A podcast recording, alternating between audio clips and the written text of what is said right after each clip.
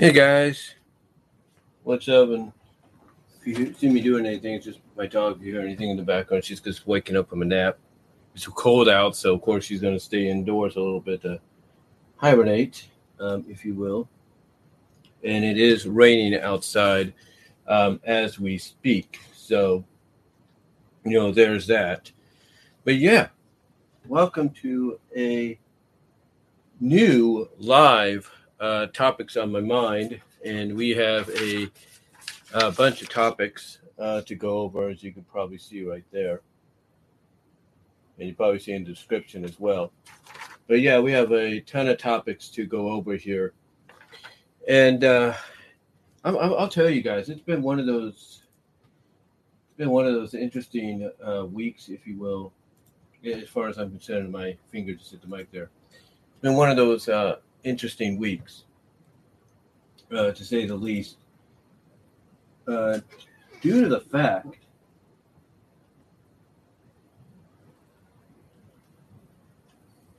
you know, due to the fact that um, uh, basically, uh, basically, because uh, due to the fact that um,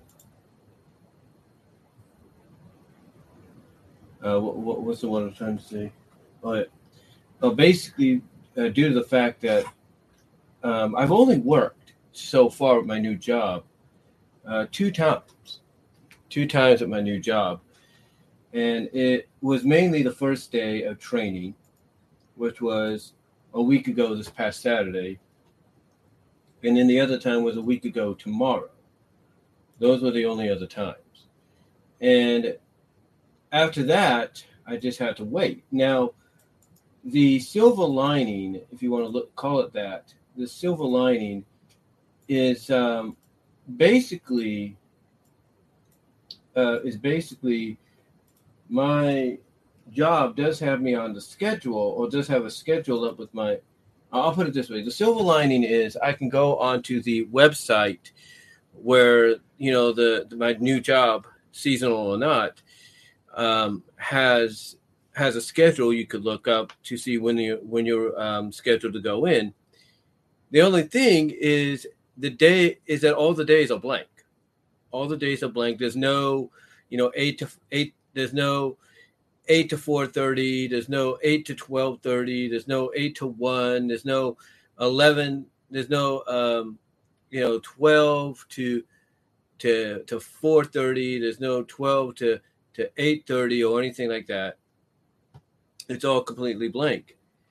And the thing, uh, the thing is that, you know, the thing is that um, on Friday they called me to come in.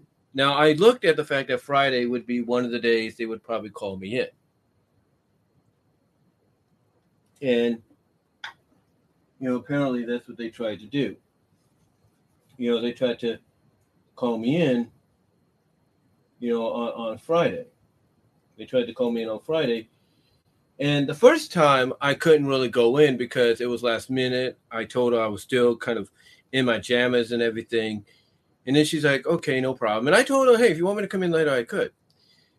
And uh, she, and then moments after she called, my mom called because she usually calls around 10, 10 something to, to check up on things uh, during her break. And then after she calls, store manager calls back again, or store hiring manager, whatever you call, calls back again, saying, "Hey, can you come in at one?" And me not realizing that the closest I have, you know, time rise to a bus to take me there would make me a half hour late because the bus schedule, you know, on a regular basis, um, if you will, the bus schedule on a daily basis, mostly um on the weekends, if you will. I'm just checking my dog there. She went back to sleep. Like I said, she's staying indoors because you know raining and it's cold. Uh, but like I said, the, the bus schedule on a daily basis, um, the one I would take, and it's mostly for a lot of them, I think, is you know every hour and a half or close to that. So, for example, the first bus Monday through Friday uh, of the day, that is the first bus of the day, Monday through Friday, is at 5:45. The second bus is 7:30. The third bus is nine, so on and so forth. Well, I couldn't do that. So I tried Lyft and I tried Uber.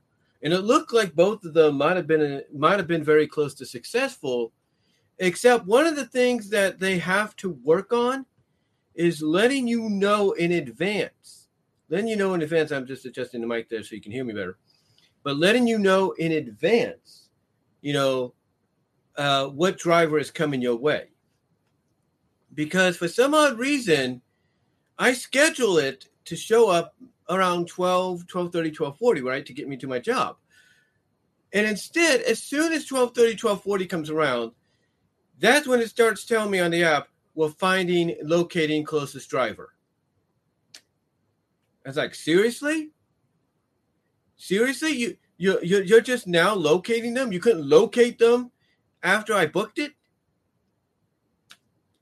And it took a while. It was taking a while and a while to the point that I'm like, oh, just screw it screw it, you know, I'm I'm just gonna unfortunately have to let her know that I'm not gonna be able to make it. Well, I call her, I call her, and she's not happy. She's not happy. And she's like, Oh, well, don't make or she's something along the lines of, Well, don't make promises you can't keep, you know, that. And I apologized, and she said, Okay, you know, basically she was not. She said, Yeah, but she was like, Well, you know, just don't make promises you can't keep. Anymore. And she just hang and just hang, hangs up after that. I was like, Okay, bye. You know, and we just you know hang up uh, hang up on each other. Well, we don't hang up on each other, but we're like, okay, bye, whatever. And she was stressed, you could tell. So what I did is I made an effort a little later on because I was contemplating it, you know, whether or not I should do it. So I made the effort. I took the bus, the uh, two thirty bus, to uh, to the to the area, uh, to to Patterson, and I arrived there, and she had already left she had all gone home. And basically, what it what I saw was the assistant manager and two other uh, girls doing the registers. There was no one in the aisles. I don't think there was anybody in the back, but there was three people, and it was busy. And I'm thinking to myself, you know, I'm, I want to work. I'm there to help out. But she says, well, let me call her. And then that being the assistant manager, she says, well, let me call when I get a chance to call the store manager, see if it's okay. And then she's then she suggests, "Oh, well, you can call her too." And I'm thinking, I don't really have her number on me, you know. Well, I do, but technically not really. You know, I can't remember it by heart because she called me on the home phone. So anyway, long story short, I left. I tried to leave one of the bus scheduling booklets with them, but she said, "No, take that with you." That being the assistant manager, and it's just, you know, to me, it's just like, you know, if you're gonna, if you're gonna schedule somebody, if you're gonna hire somebody to work for you, for your store, um, if you will, if you're gonna hire somebody to work for your store, then maybe, oh, I don't know, hire them to, um, oh, I don't know, be there to help out, make sure they get the hours you say you want to give them I mean, I mean, let me ask you guys this: How would you feel? How would you feel, honestly? You're you're looking for work, especially during the holidays, you know, so you can have some extra cash. How would you feel if all of a sudden the job that does hire you only brings you in once or twice for training, maybe three times for training, and then that's it? And then, you know, she tells you, well, you know, because one of the questions I asked her was, you know, what about me being on the schedule? She says, well, I got to find a way to fit you into this week's schedule or the following week. It's like, it's like, are you serious? You've had plenty of time. And now the schedule, because she says it's every two weeks, it's up and it has me on there. It has my name above the schedule, the you know, this week's schedule, but there's no hours. And I'm thinking, what's going on? And it does show my availability is, you know, 24 7 you know, not exactly that way, but you get the idea. But it's like, you know, where's the payoff? Where's the opportunity, you know? And there's none. There's no payoff. So, yeah, I made some money. I made some money, don't get me wrong. But the money I made, if you will, the money I made, um, if you will, is you know, well, it, it it's it's not enough, if you will. You know, it, it it's not enough. And that's the thing. You know, it's it's not enough to uh to really, you know, make a living with. Because yeah, I have a hundred something coming my way. In addition to what I'm getting here from YouTube, so that's enough for Christmas. But still, it's like, seriously. You know, if you're going to hire somebody, and this is the honest truth, if you're going to hire somebody, you need to make sure you have things set and ready for them. Now, look, here's the thing I, I don't blame her for being angry with me because I promised something that I couldn't keep. And maybe she's somebody that doesn't like you, you know, doesn't, you know, or is not fond, I should say, of people making a promise, of saying they're going to do one thing and then they have to relent on it. So I can understand her being upset about that. I do. But here's the thing you shouldn't call somebody at the last second. You shouldn't. You shouldn't call somebody at the last second. You know why? Because if you call somebody at the last second or last minute, it throws them off. I mean, what if that person has plans? What if that person's not even there? And you know, and they're probably out Christmas shopping or, or they're out enjoying themselves, maybe seeing a movie. How do you work around that? And all this combined, all of this combined, folks, told me, and I mentioned this to my family, you know, all of this tells me that basically this person, this store manager, that, you know, she's as new to this whole, you know, job thing, hiring thing, and all that. She's new to it just as much, just as much as I'm new to the store. I'm not new to retail or cashiering, but as much as I'm new to this company, I think she's very I think she's semi new to being a store hiring manager. I think she recently got put in that position. My opinion, I could be wrong, but I think she recently got put into that position earlier this year. I would say maybe around the summer. I, am not I'm not saying that's true or anything, but the fact that she got a little angry with me on the phone, you know, I wouldn't say lashed out, but was just upset with me. You know, you can't get angry with your with your employer or anything. You can't be sounding stressed out or anything with your employee, I should say. Not an employee, but your employee. That doesn't make you look good. What you need to do is calm down and you know do what is taught to you as it's taught to us. And that's keep a demeanor and positive attitude. Don't let stressness get the best of you. And look, I'll admit it didn't help that she had a conference call that morning, but it it just doesn't make you look good, especially you being in the position that you're in. So honestly, you know, look, I don't blame her for being angry angry with me, but in a sense, she has to take a bit of the blame because if it's not me, if it's not me, she's getting angry at, for basically saying, "Oh, well, I can't be there when I when I said I would be there." If it's not me, it's somebody else. And hold on a sec while I check something. And it's showing commercials.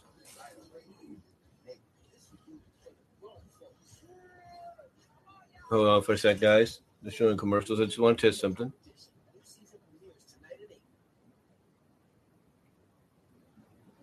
And just checking something.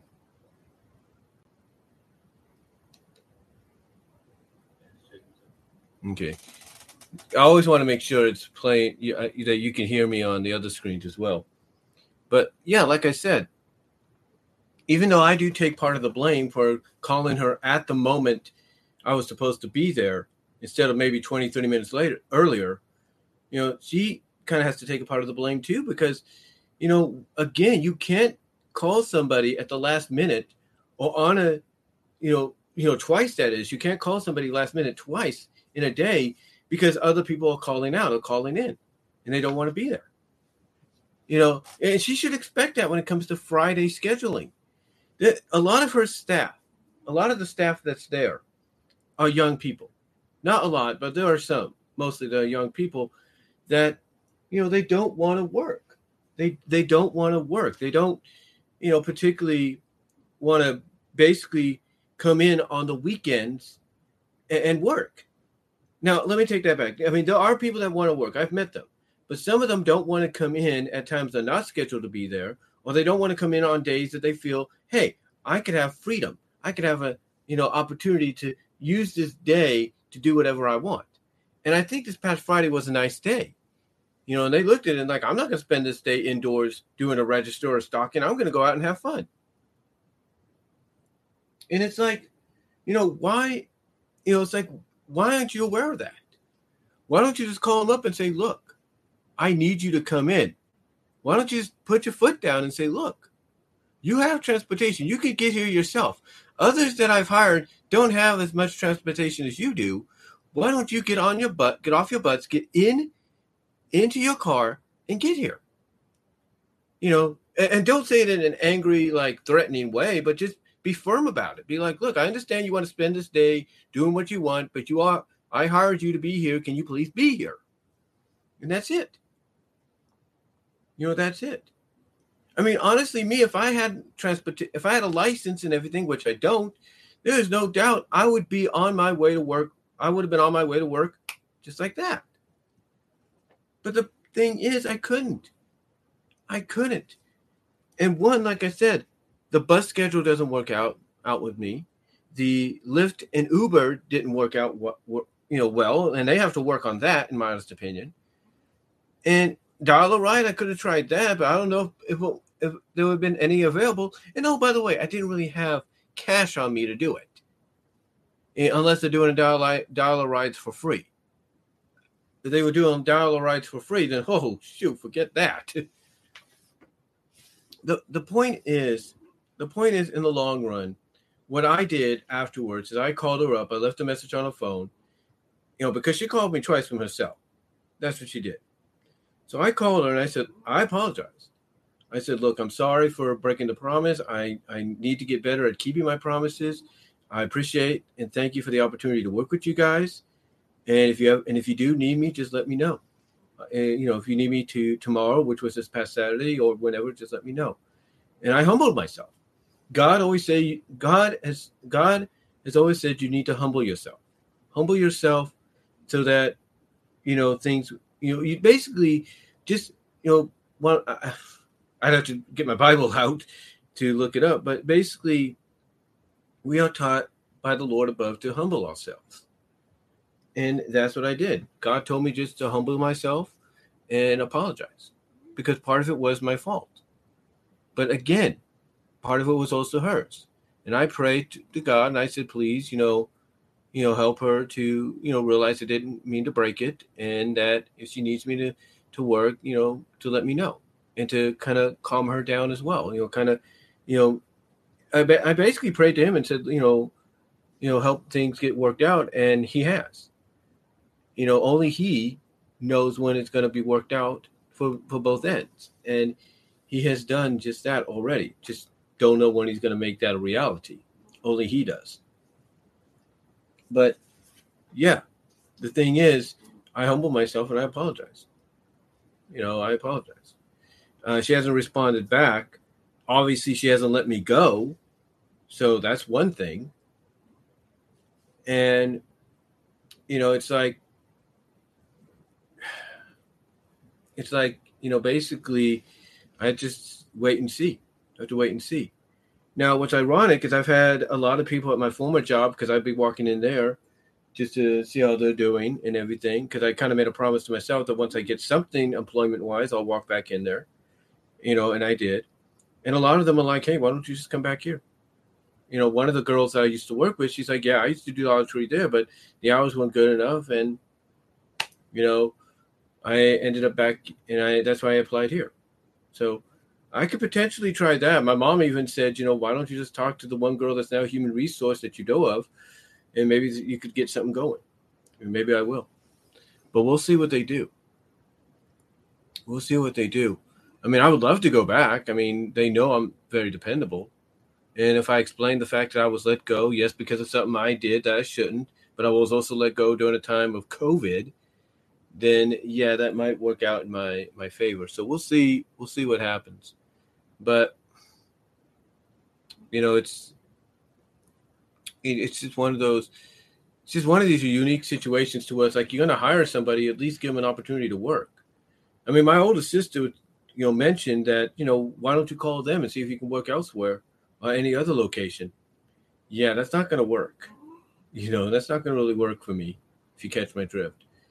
But yeah, it's, it's just um, just have to wait and see what they do.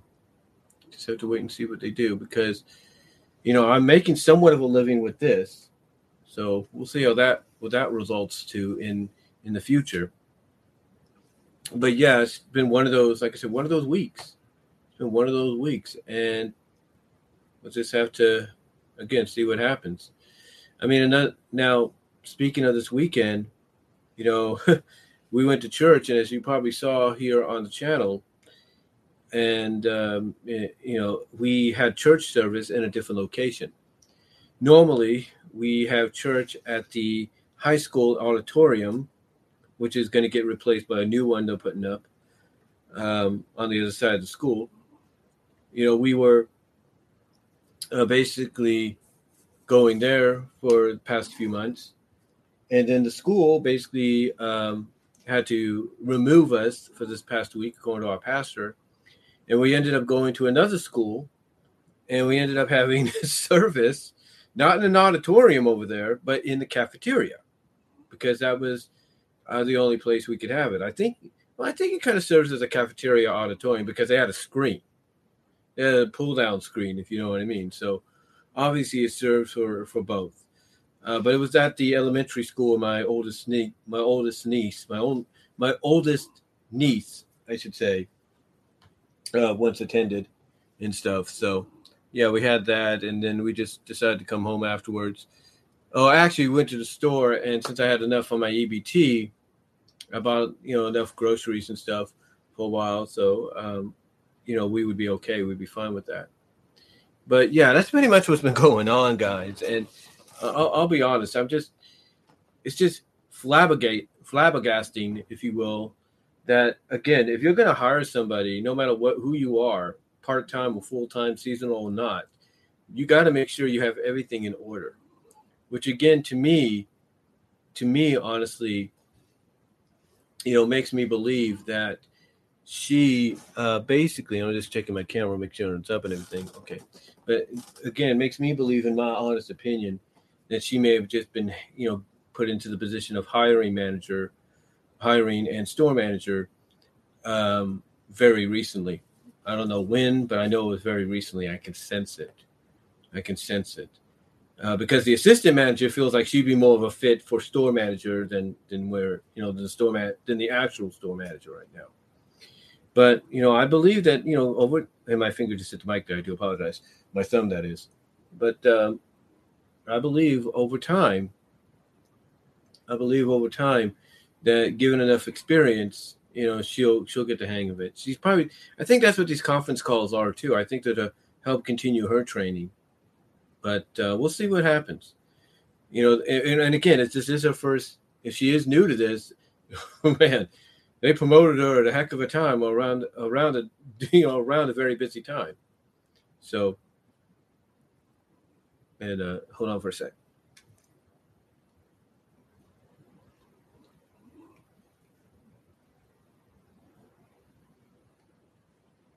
Yeah, I just had to had to readjust the uh, the mic there a little bit.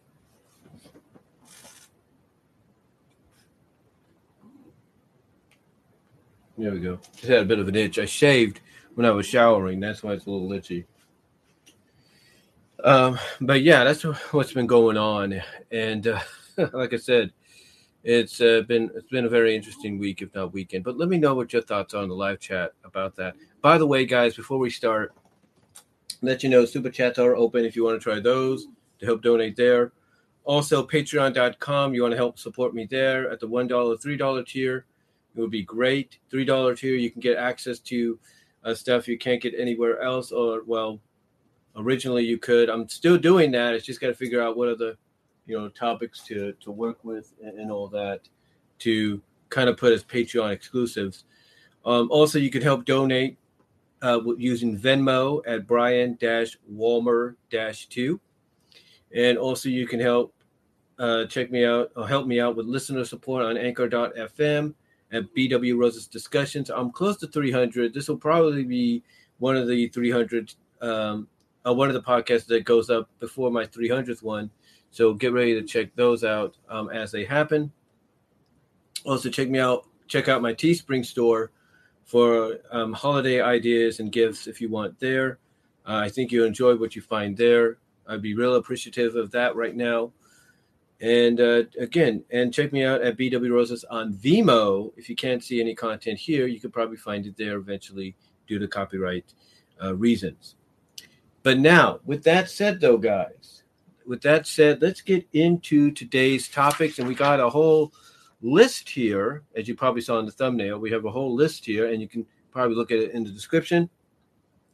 We have a whole list here of uh, topics. We have six topics uh, for this week. As I drink some more coffee out of my last national National Lampoon's uh, Christmas vacation mug. I got this back in April, March at Kohl's uh, when my sister had a, a 60% off event. They have that like every other few months, and? They still had Christmas items there, so I got this. There you go. Drinking some Pike, play, uh, Pike Place uh, Starbucks coffee out of that. Uh, but anyway, let's take a look at the topics we have here, folks. We got, like I said, we got six on the dock. So the first one is uh, the first topic we're going to go on will be about the Sonic movie 2. We're going to give thoughts on that as well as thoughts on Jeff Fowler wanting to bring uh, uh, wanting to bring uh, more characters in from outside the games. That's right, you heard me right. Uh, we're gonna again, like I said, we're gonna talk about we're gonna give more thoughts on the second movie, but the trailer that just came out, and the fact that Jeff Fowler, the person behind it, wanting to bring in more characters from outside the games, and then what I just saw on Twitter kind of backs it up a little bit too. Uh, second topic we're going to talk about is Ring of Honor's uh, future after Final Battle 2021 this past Saturday. We'll get into that. Then, number three, we will talk about My Little Pony and Equestria Girls specials, those being Best Gift Ever and I think uh, Forgotten and Roller Coaster of Friendship. Uh, leaving on New Year's Eve. That's right. New Year's Eve will be the last day they will be on Netflix. We'll talk about that. Uh, number four, Hasbro Comics going from IDW to Image Comics Skybound label. Could the TMNT and Sonic Comics be next? We'll get onto that. Number five, where um, uh, where do the ROH stars uh, go from here after Final Battle 2021? We'll kind of give a thought on destinations potentially. And number six, should reboots based on certain animes and 80s cartoons be done by Netflix or any other streaming services. So those are the topics we're going to talk about, you know, here on the live topics on my mind live stream.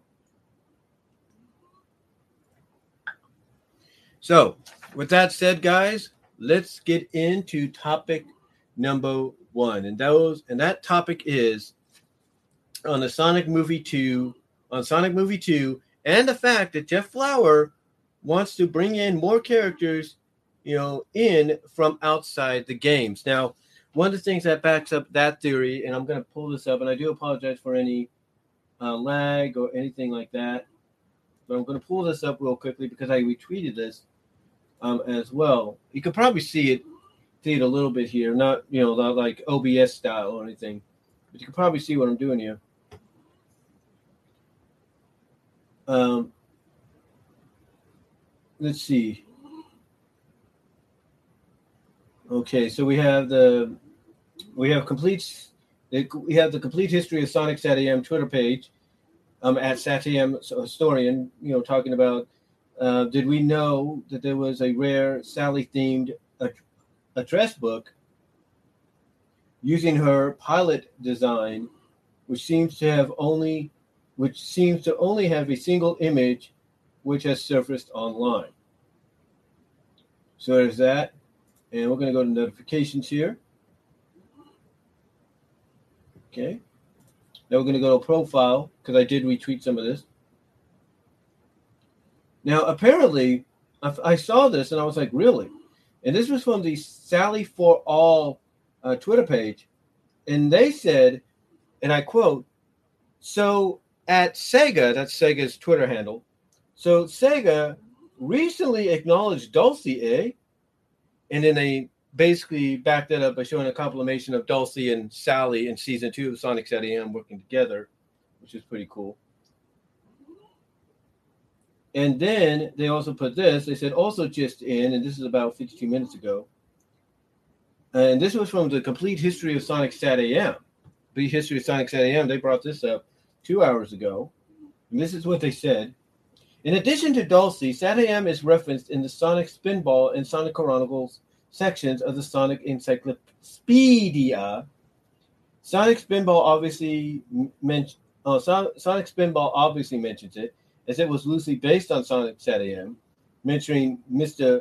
mentioning Mount Mobius and the Vego, the early name of the roboticizer. Okay, that's pretty cool. So we're gonna look into more of this. Now, in case you guys are wondering what the complete history of Sonic Sat AM is, uh, basically uh, Jacob uh, uh Jacob Berkeley um, is working on a book right now that he intends to get out by next year at least to uh, like I said, you know, he intends to, you know, get out by, you know, next year at least to, you know, to kind of explain and go over, you know, the history of the show and the impact that it's had, you know, on, you know, uh, since it's released, you know, since it's released and afterwards as well. So he's doing that. Now, he also mentions he says, uh, but in addition, a fact, a factoid mentions how the characters you rescue in the bonus stages, Sally, Bunny, Rotor, and Muttski, are from the Sat AM series. They aren't referenced by name, but it's still neat. The show also mentioned as being called Sat AM by die-hard fans. He says, in addition, the series is once again mentioned in the Sonic Chronicles section, stating how the SWAT bot enemy was directly adapted from the robots of the same name from the SatAM series. And then it mentions here again. Uh, did you know that Dulcie actually gets mentioned in the recently released Sonic Encyclopedia? In the Sonic and the Black Knight section, Factor, everything is canon. Okay, this is what they said. In the Sonic and the Black Knight section, Factor, everything is canon. Dulcie from the Sonic animated series is said to somewhat resemble the Mist Dragon from the game Color from the game Color uh, from the game Colorwise. In other words, Dulcie, you know, is referenced because the color of the dragon in Sonic the Black Knight, you know, is the same color as she is in the series. Matter of fact, let's see if we can bring that up. Yep, yep, it, it's brought up. It says everything is canon it says Sonic faces down two massive dragons in Sonic and Black Knight in his quest. The Mist Dragon's colorization is remarkably similar to Dulcie the Dragon from the Sonic animated series. So there you go. And then they mentioned that the Red Dragon is similar to the Bio Lizard in SA2, Sonic Adventure 2. So that's pretty cool. It is really, really cool. So yeah, you know, so yeah, that's something to look forward to in 2022 when that gets released, and I can't wait to, you know, get my hands on it eventually. Uh, but yeah, that does, like I said, kind of pack up one of the things about what was mentioned because Jeff Flower has gone on record, and there is evidence about this too, that he wants to bring in more characters, not just of the game, you know, not just from the game world, but from all of Sonic lore, from all the Sonic franchises. He wants to bring in characters from the cartoons and the comics. And even though a lot of fans have debunked this and said, oh, that's not going to happen, Sega won't let that happen, others have come around and said, well, actually, it could happen because the movie has a lot more freedom than, let's say, something game wise or, you know, animated tied to the game wise and all that. It has a lot more freedom. So I wouldn't so I wouldn't say, you know, it's not going to happen just yet. I wouldn't count my, you know, eggs just yet, if you know what I mean. Because it is true. It is true. Jeff Flower, um, like I said, has gone on record. I do apologize again for some lag with some in it, you know, non-connection, non-connectivity issues.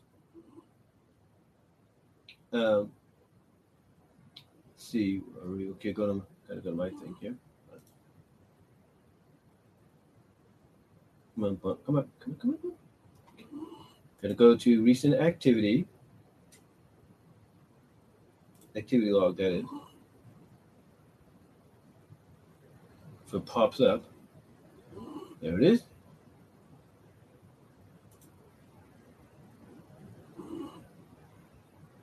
It takes a while.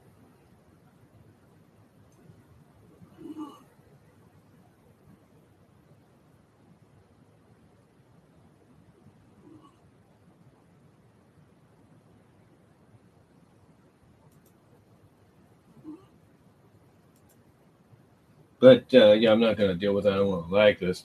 Uh, but anyway, Jeff Flower, base. You got to take my word. In fact, let me Google it. Let me actually Google that a little bit. Let me let me Google it.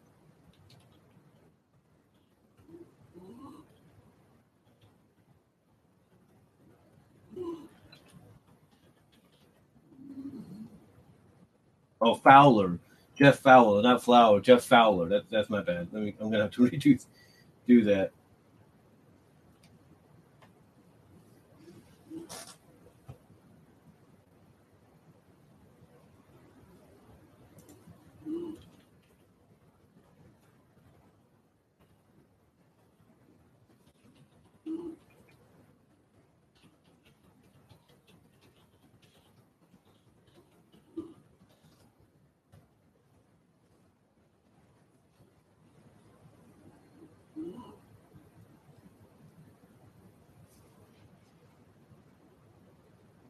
See.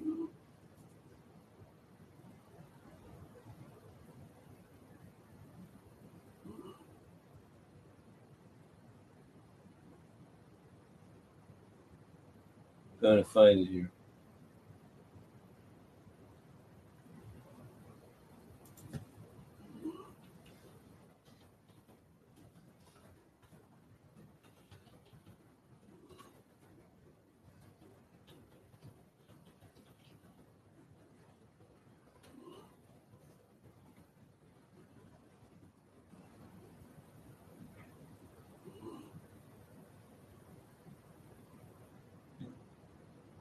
Yeah, it says he wants to expand the Sonic universe. He said this back in uh, 2020.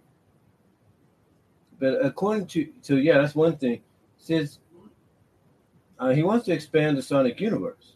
And this is why the Cinema Blend, he says, he, says, let's see here.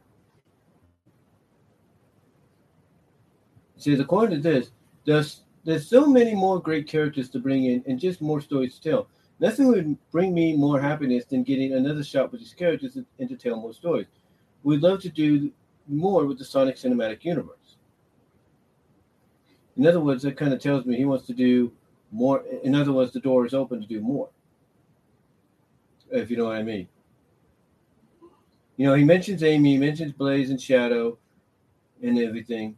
And there's alternate alternate versions of Sonic to consider, which is good. Um,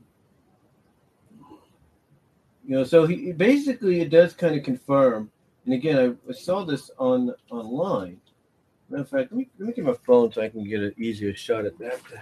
Because I think my phone will be less, you know, stressful on the computer to look up, if you know what I mean. But uh, yeah, he's basically gone on record and said he wants to add more characters um, to the movie franchise in the future. He wants to do more with them. You know, he wants to no, not more with them, but he wants to involve more characters, not just from the games, but from outside the games, like comics and cartoons. Like I, you know, and, and I and I did the video where I basically said, well, I basically said, you know, when I asked the question, who's next? You know, after Knuckles and Tails. You know, like who's next on the table? Who could be, um, you know, next, if you will, to to uh, be seen um, you know, in, in a in a movie and all that. It's like, you know, who could be, you know, who could be next? You know what I'm saying?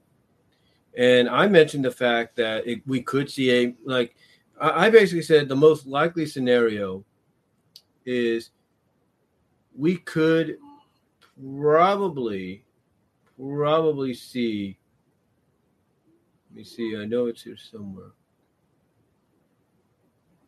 that we could probably see uh, more than likely you know characters like amy and shadow and rouge in the third movie which would open the fourth movie up for whatever they wanted to bring in so i know it's here somewhere is that it? Oh, here we go. It's right here. This is this is the uh, article they brought up. So we're going to bring this up right now. We'll bring this up right now. Hold on. Hold on. We're going to bring this up right now. And this is from uh, the Sally for All uh, Twitter page.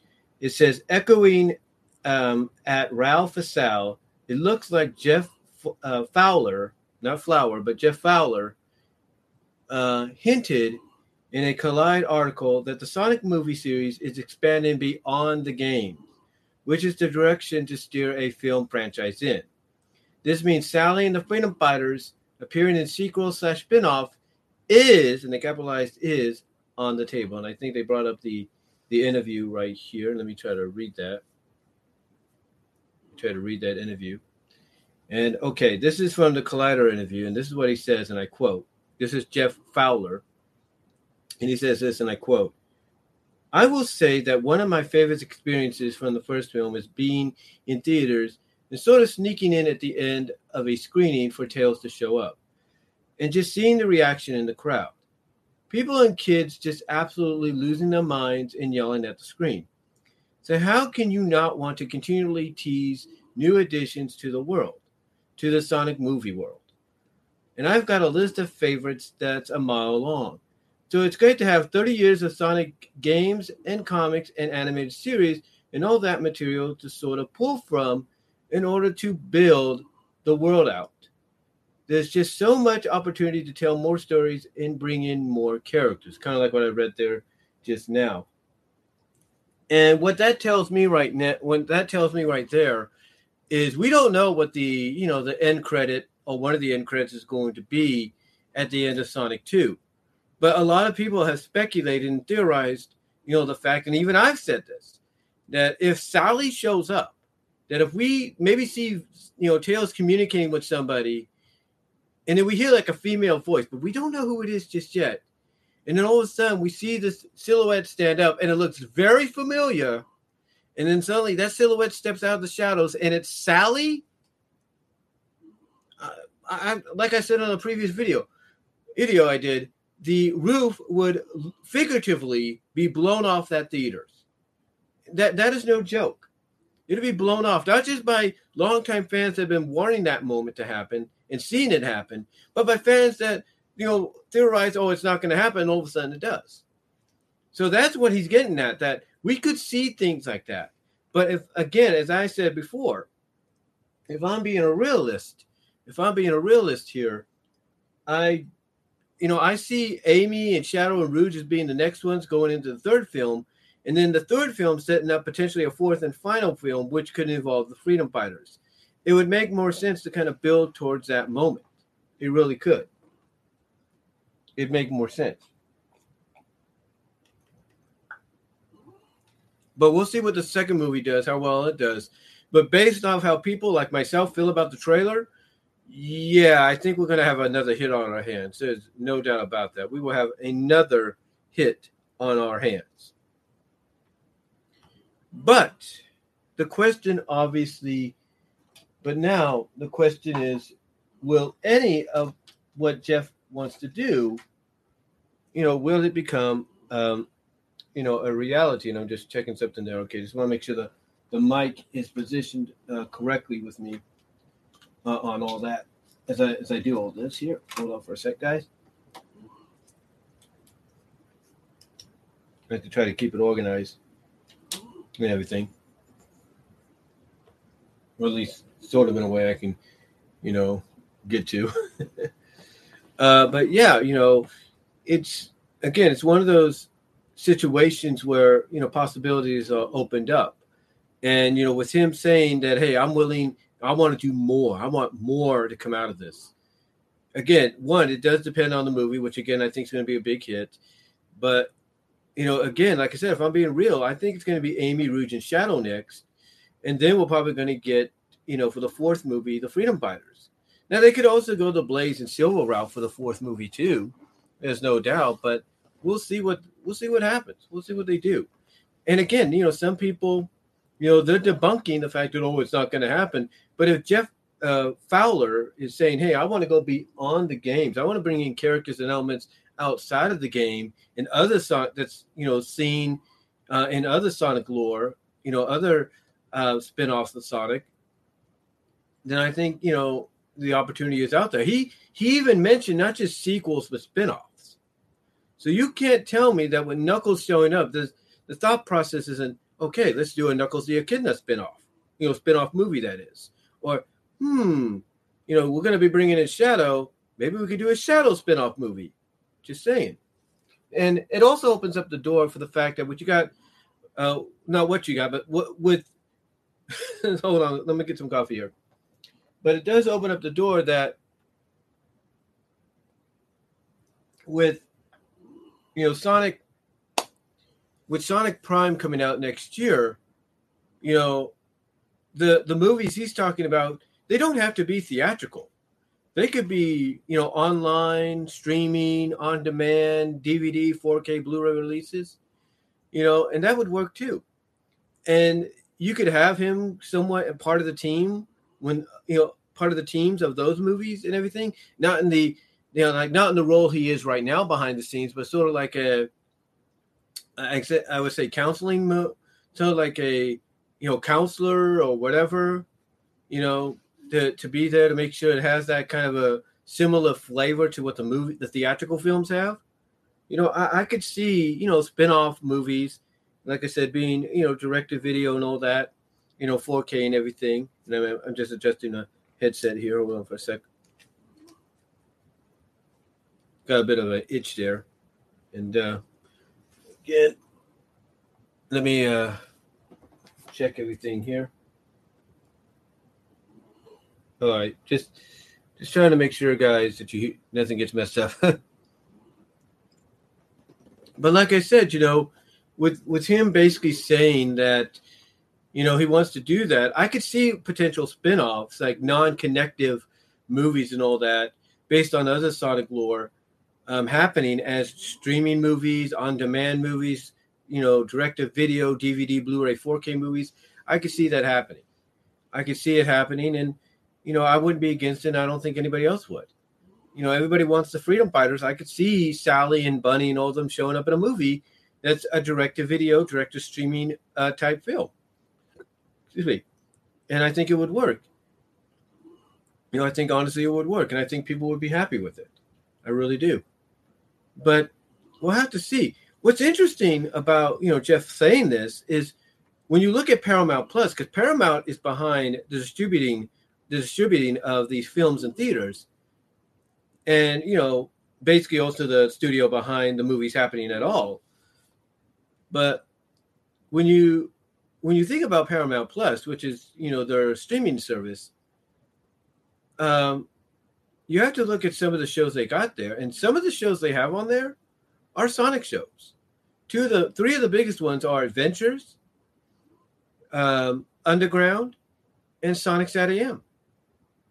And if Paramount Plus is saying, "Hey, let's let's bring in these Sonic shows to be part of our streaming service," you know, right off the bat, then I think that definitely that kind of hints at the fact that maybe, and I was just my finger just hit the mic there. I do apologize. Just doing this. Like I said earlier, I shaved uh, when I was showering, so gonna have a little bit of an itch here and there. But you know, like I said, if you know Paramount's like say, hey, let's you know let's bring in these shows to be part of our initial launch at you know, and and them being the same overall studio business, if you will, that is distributing these movies, you know, that does kind of hint at maybe we might see more, but we'll have to see. You know, we will have to see uh, in the near future. And like I said, my finger hit the mic, so I do apologize. Uh, but anyway, we'll have to see in the near future. But yeah, you know, if, if, if Jeff Fowler is saying, "Hey, this is going to open up the door," you know, for you know possibilities that go beyond the game characters and the game elements, I think you know, like anybody else, I'm all for it. I'm all for it. So you know, bring that on. Bring it on. You know, when the time comes, bring it on. Um, um, but as far as the movie itself goes, let's get into thoughts about it. There are some things I didn't mention uh, when I was doing the trailer, and I just wanted to break these down a little bit. One of them that we saw in the trailer was an image of what looks like to be the floating island, or at least the temple, the main temple of the floating island. It might be the floating island itself. But what's interesting is what a lot of people pointed out, and that is when Robotnik, you know, Jim Carrey's character Robotnik goes into this cavern to get the Chaos Emerald and going through all these different traps and all that obstacles, that we see a lot of owl symbols. So the question obviously is, you know, is Longclaw alive? You know, we see all these owl symbols, which kind of gives us gives off the vibes that Longclaw, you know, was a guardian of the Master Emerald power or the Chaos Emerald's power. We could assume that. We can assume she was a guardian, you know, in, in this world of, of Sonic. We can assume that. But we don't know. We don't know if she was a guardian or not. But with the owl symbols and everything, it does give off that vibe that her kind was, you know, the guardians of the emerald in that world. But you might say to yourself, well, I thought the echidnas were. I thought the echidnas were the guardians and all that. And here's the thing when it comes to the Archie books, and to an extent the IDW books and any other lore. Yeah, the the echid like even the anime lore, the echidnas were the main guardians. There were no doubt about that's no doubt about that. That's that's undisputable, if you will. That's undisputable that they were the original, that they were the guardians. There's no doubt. But for all we know, because remember, when we saw when we saw Long Longclaw, Sonic was still a baby. So, you know, we don't know if, you know, one, if she's alive. A lot of people are assuming she is. Uh, why? And because one, why would you incorporate her as a playable character, unlockable playable character in the mobile games? You know, if she wasn't possibly. So we know that when we saw her, Sonic was young, and a lot of people are assuming that because Sonic and Knuckles have a similar power, you know, power stamina, stamina, if you will, Knuckles more than Sonic, that you know both of them were raised by Longclaw. Like Knuckles was probably found by Longclaw as a baby and was raised by him. Oh, raised by her, I should say, was raised by her. And she felt, okay, you have been, and she probably gave him the history. Like, you know, your your ancestors tried to steal this from me for your power, for for power and all that. But you know, I was waiting for you know maybe she explains, maybe she explains the history of the Knuckles of, you know, I was I had a young you know um, you know a young a protege that I was going to train to be the guardian of this emerald, but I had to allow him to escape because your people were trying to take him for his power instead of using you know so they could use it for whatever they wanted instead of letting him use it for good or something like that or instead of using it for good and maybe that's where Knuckles coming in. Maybe she found him, raised him, taught him the right ways, taught him how wrong his his people were and everything for what they did. And um, basically, she uh, found him to be the more um, ba- basically she basically she found him to be you know ready to guard the emerald, and the rest is history. You know, for all we know, for all we know. So again, a lot of people are making comparisons to the fact that we're going to have a similar kind of a Batman Superman kind of dynamic here where there's a misunderstanding, but we know based on the history that Knuckles is always gets manipulated or tricked by Eggman into to doing things and fighting Sonic. So, you know, if this is you know some if this is somewhat staying true to Sonic 3 to an extent in the other adaptations of it, then yeah, it's not going to be a it's not going to be any different here as to what exactly the the outcome is. Because we do see in behind the scenes photos that have been put out there we do see them standing side by side that being sonic tails and knuckles. So we know that they're going to be you know you know fighting alongside each other. It's just right now we need to get that we need to get the fight between the two and the misunderstanding between the two um, out of the way because that's basically what you know the original um, story was based around you know, it was originally based around my finger just hit the mic there again. I do apologize. It's hitting the mic a lot today, isn't it? the finger that is. Um, but yeah, that's that's basically the. But basically, that's what the reason uh, we, we got the fighting right going on right now. But like I said, a lot of people point out the owls thing, so they're assuming Longclaw could still be alive. So, you know, she could, you know, be in hiding. Maybe Robotnik captured her or something, and then um, to, kind of trick Knuckles into thinking, oh well, this blue hedgehog came over here and stole your emerald, and he he kidnapped and killed your friend, you know, and, and maybe maybe that's what happened. So we we'll see what happen. We'll see what they do, but it's going to be really interesting how he really gets portrayed here, and it looks like he's getting portrayed, you know, the way he should be, where he's not going to trust Sonic at first. He's thinking he's the enemy, thinking Robotnik's his ally because of the lies Robotnik's telling him. So it'll be interesting to see how he's portrayed overall in the film. Um, but yeah, that that was one thing people pointed out. The other thing is we see this big old storm cloud, and we're wondering what it is. Obviously, it's powered by the Chaos Emerald, the Master Emerald, and everybody is assuming, based off this big old machine thing that we see throughout the trailer, blasting off all these rockets at Sonic and Tails, that that's the Death Egg, or that's the movie equivalent of the Death Egg and I'm not going to be surprised if it isn't. You know, you look at the, you look at the fact that it's very metal. It's very mechanic. Very, it's got a lot of metal on it. It's got, and you can kind of see, like in one of the shots, looks like it's going to have like a mustache in on one of the sides, similar to the game. So, so yeah, I could see uh, the Death Egg showing up here in this movie, but it won't be towards the end of the movie, and I could see it being a movie um, accurate. I wouldn't say movie accurate, but close to movie accurate version of the actual Death Egg. I could see it. I really can.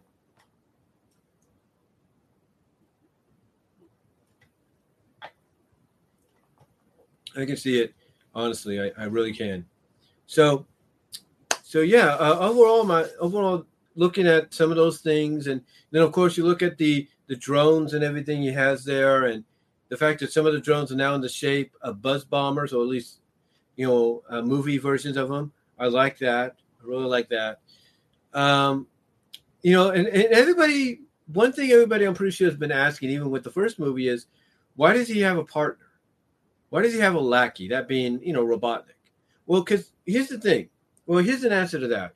We know that in several incarnations of Sonic, he's always had some kind of lackey or lackeys to do his bidding or he could confide in. You know, in adventures, he had Scratch, Grounder, and Coconuts. We know that. We know that in Underground, he had Sleet and Dingo.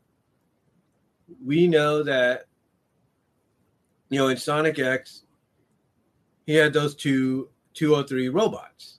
You know, Boku and Oba, whatever his name was, right? Those two robots. He had them. We know that in the games currently, he has Orbot and Cubot. We know that, as well as in the IDW comics and later on in the uh, other comics. He has Orbot and Cubot. Uh, those being the Archie comics, that is. And we also know, and this is why I think some of the inspiration comes for Stone being in this uh, uh position as a lackey, as a confidant, is Agent Stone is the movie equivalent of Snively, but more loyal. He's more loyal than Snively. So he's the movie equivalent of Snively, but more loyal to Robotnik than than let's say the um, second season Snively and the later on Archie Comics version of Snively was, in my opinion. That that's how I see it. So that too, right there, with him being the lackey, the confident, confidant, if you will, of Jim Carrey's Robotnik, that to me spells uh, spells out inspiration from SatAM and the Archie comics um, as well. but overall, you know, but overall, what I've said before in the reaction video and everything, um, I'll be honest. I, you know, I'm I'm sticking by on I'm sticking by those reactions and thoughts that I've done, you know, in other videos um, as well. You know, excuse me. I'm I'm sticking by by those. I'm sticking by those, if you will, as I check checking everything to see exactly what what last what video I did last before I did anything else. Let's see, this is real. Okay, yeah, was uh, yeah the uh, uh, one of the videos where I asked like who's next was before the reaction, but yeah, I stick by the I stick by the um, what I've said in a lot of these videos mainly about you know who I you know of how I feel about and everything. But again, I just wanted to give more thoughts on the other things that showed up in this film, and uh, the question obviously is with guns showing up and some of the references to not just the first two the uh, not the well the original Sonic two and three games and Sonic Knuckle game, if you will, but the references to like Sonic Adventure and Adventure two and especially with Gun being in the movie now, uh, the question is, will Shadow be next? And the, again, this is where I, you know, in in the video where I basically talked about or asked the question, who's next? I said the most likely, even though we would love to see Sally be the next one to show up at the at the end of the movie in one of the end credits in one of the after credit scenes. That the most likely, I believe, is going to be Amy, Shadow, and Rouge. Those are the ones I see that are next. But uh, we'll see what they got. We'll see what they do. They may surprise us. They may curveball us. We don't know. Um, but yeah, you know, to me, to me though, it is most likely we're going to get Shadow in the third film, if anything. So we'll we'll see what they do. Um, but with that said, though, those are just my thoughts. My, the other thoughts I've had on the Sonic movie on some of the things I didn't touch upon, I didn't break down and do like let's say 3C Film does, uh, so Black Nerd Comedy Andre Meadows does. But I just wanted to give you my thoughts here live and let you know about it. So let me know what your thoughts are on the live chat uh, right now if you want to. Ooh, on that. But also give you my thoughts on Jeff Fowler, not Flower, but Jeff Fowler's uh, comments about the fact that he wants to expand uh, the Sonic movie franchise to be out, you know, from not just you know game characters and elements, but to outside of it, and the fact that it is a Paramount movie, a Paramount movie, an original film production, and all that. I think you know, and the fact that a lot of people have backed it up by saying that, hey, this has more freedom, more you know, leniency than let's say a Sega, you know, uh, a Sega promoted thing, basically a Sega Japan promoted thing.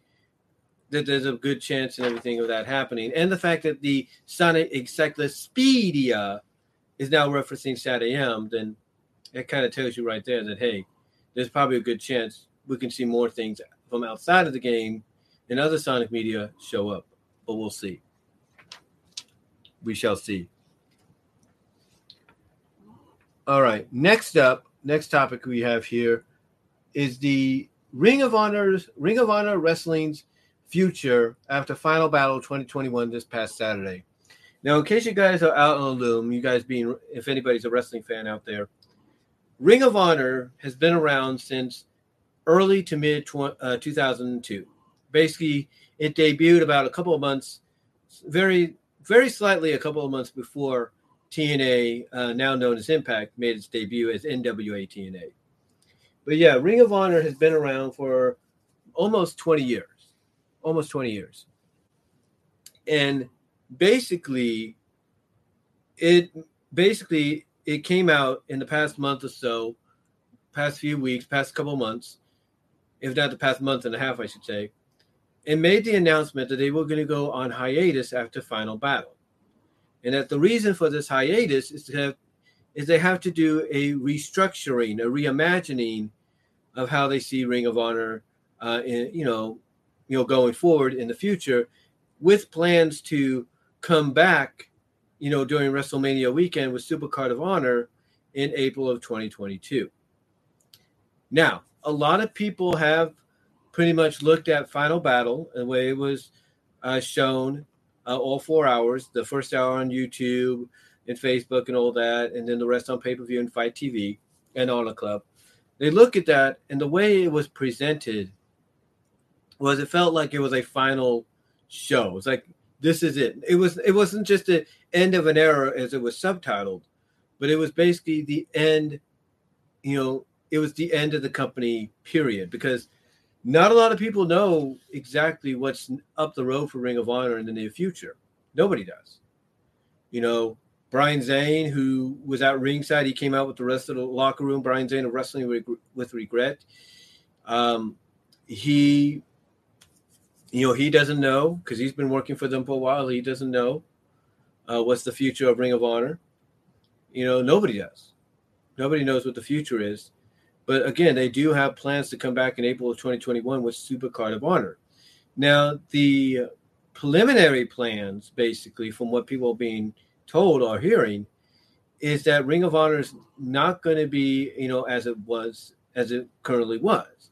That it's going to be the, possibly one of the restructurings for the company is it's going to be a very independent company. In other words, if it has contracts, they're not going to be like long-term contracts or anything like that. They're going to basically be very short-term contracts. Like let's say they want to put a championship on you, then you're going to be contracted to them as their champion until they take it off the off you, and then you can go and do whatever you want to do. Like you could still wrestle elsewhere while you're the champion, but as long as you have the championship, you're contracted to be at certain shows they need you to be at, and that's about it. Uh, that that's that's the uh, that's the feeling I'm getting from what I understand. But yeah, basically going back to being a more, you know, independent uh, promotion uh, than they than they were previously.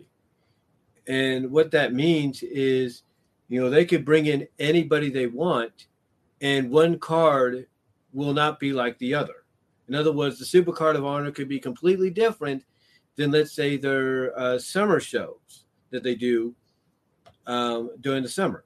Like Super Card of Honor could have all the current champions that won titles at Final Battle or kept titles at Final Battle show up, defend, maybe drop them, and then the following card, maybe the next month or two later, will be a completely different set of men and women competing in the ring that you've never seen before or you have seen but elsewhere. You know, and again, that's the kind of vibe I'm getting. That, you know, when they say they're going to go back to being more independent potentially, you know, in the future. But we'll see what they do. We'll see what they really do. Some people are assuming that this is it for Ring of Honor. Like you know the like even though the preliminary planning this prelim- preliminary planning to come back in april that this could be it anyway. Like that those preliminary plans you know they could plan that they can continue planning all they want that basically those could come to an end and then the company's just done you know a lot of people make the comparison to ecw a lot of people thought that after guilty as charged 2001, ECW would still be okay. Like maybe it might take a hiatus or something like that and then come back. Same with WCW. WCW did Greed. A lot of people thought after Greed they would take a hiatus, come back with the big bang. But in the end, all those companies went down the toilet. Or both those companies went down the toilet, and that was it. There was no there was no future whatsoever for them. There was no future whatsoever. So a lot of people are making strong comparisons to the fact that even though Ring of Honor and Sinclair, they're they're making plans, preliminary plans to get back uh, on their feet with a restructuring or reimagining, you know, for Ring of Honor uh, uh, to return in April of 2022. A lot of people uh, are assuming, even those in Ring of Honor, even those in the wrestling business, you know, are assuming that this is it. This is it. This is this is, this is the end of Ring of Honor. Period even though they could have people like the new ROH champion, uh, Jonathan Gresham, they can have the new ROH champion tag champions in the Briscoes, 12 times champions now. You know, they can have the new uh, television champion, Rhett Titus. Um, they can have the new, they can have the current pure champion in Josh Woods. You know, even though people are coming out and saying all these uh, men and women, you know, even Rock C, that's R O K dash C. You know, even though they're saying that, you know, even though, you know, a lot of them are champions, and pretty much the assumption, if not legitimate assumption and belief, is Ring of Honor is going to allow them to go and defend these titles elsewhere, especially with the fact that you have Deonna Purrazzo coming out and confronting Rock Dash C, you know, after her match with Willow Nightingale and saying, Hey, I want to face you in a winner take all match after Hard to Kill. You know, after she proclaimed she's going to become a champion against Mickie James, you know, winner take all, which means all the belts, I guess, on the line. And Roxy, you know, accepting, you know, that kind of gives you an idea that we're going to have that championship defended eventually, maybe in the new year after Hard to Kill on Impact Television, which means Roxy is Impact bound for the Knockouts division. You know, the same with the Briscoes. The Briscoes, after they won the belts, they called it any tag team to face them. Lights went out, lights came back on. You you heard the music, and there they were. There was FTR. You know, you know Dash, you know Dax Harwood and Cash Wheeler, and they fought, they brawled, and that basically gives off the vibe that the Briscoes are going to come to AEW, defend the Ring of Honor tag titles there against FTR, and maybe put over FTR as being uh, the only uh, tag team to win a lot of cha- win all these championships in some of these major promotions from WWE, AAA, AEW, and now Ring of Honor. And hello to uh, Sir John. Sir John, how are you doing? Yeah, if you want to share the joke, go ahead. Let the uh, others in the audience, um, you know, coming in later as well as probably watching in the co- later after the live stream is over in the comment section to see it. If you want to do that, it's up to you. Just make sure it's not offensive. Uh, but anyway, anyway, though, um, what, what's the word I'm looking for? Uh, what was I going to try to say? Oh yeah.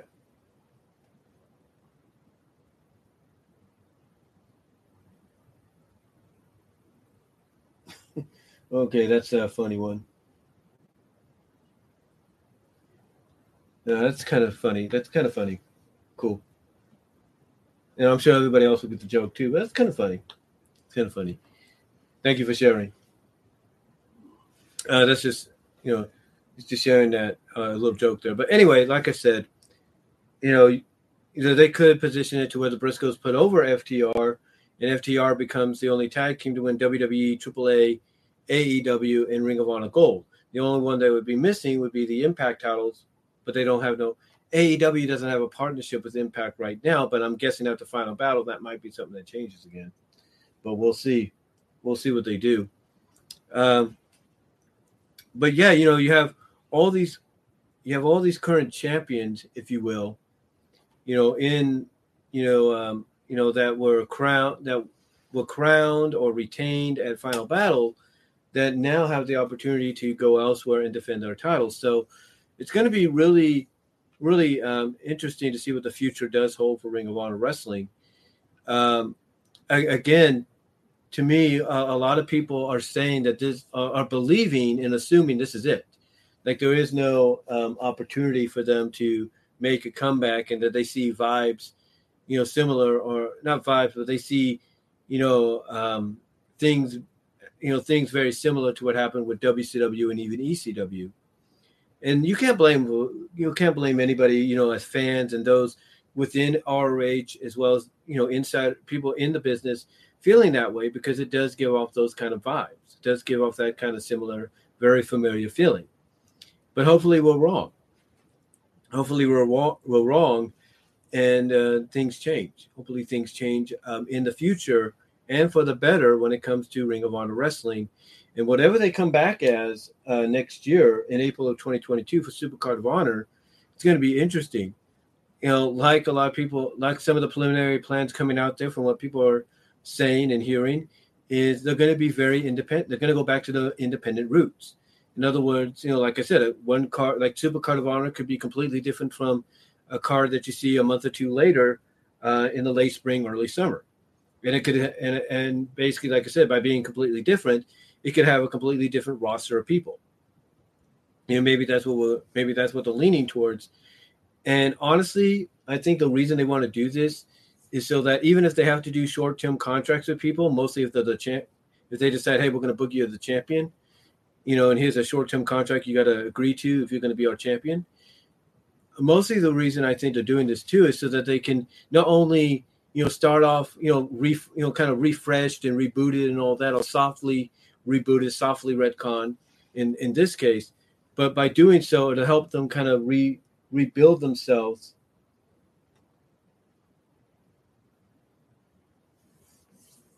That's kind of cool that you bought the NBA for PlayStation. He's just telling me what he bought. Uh, but anyway,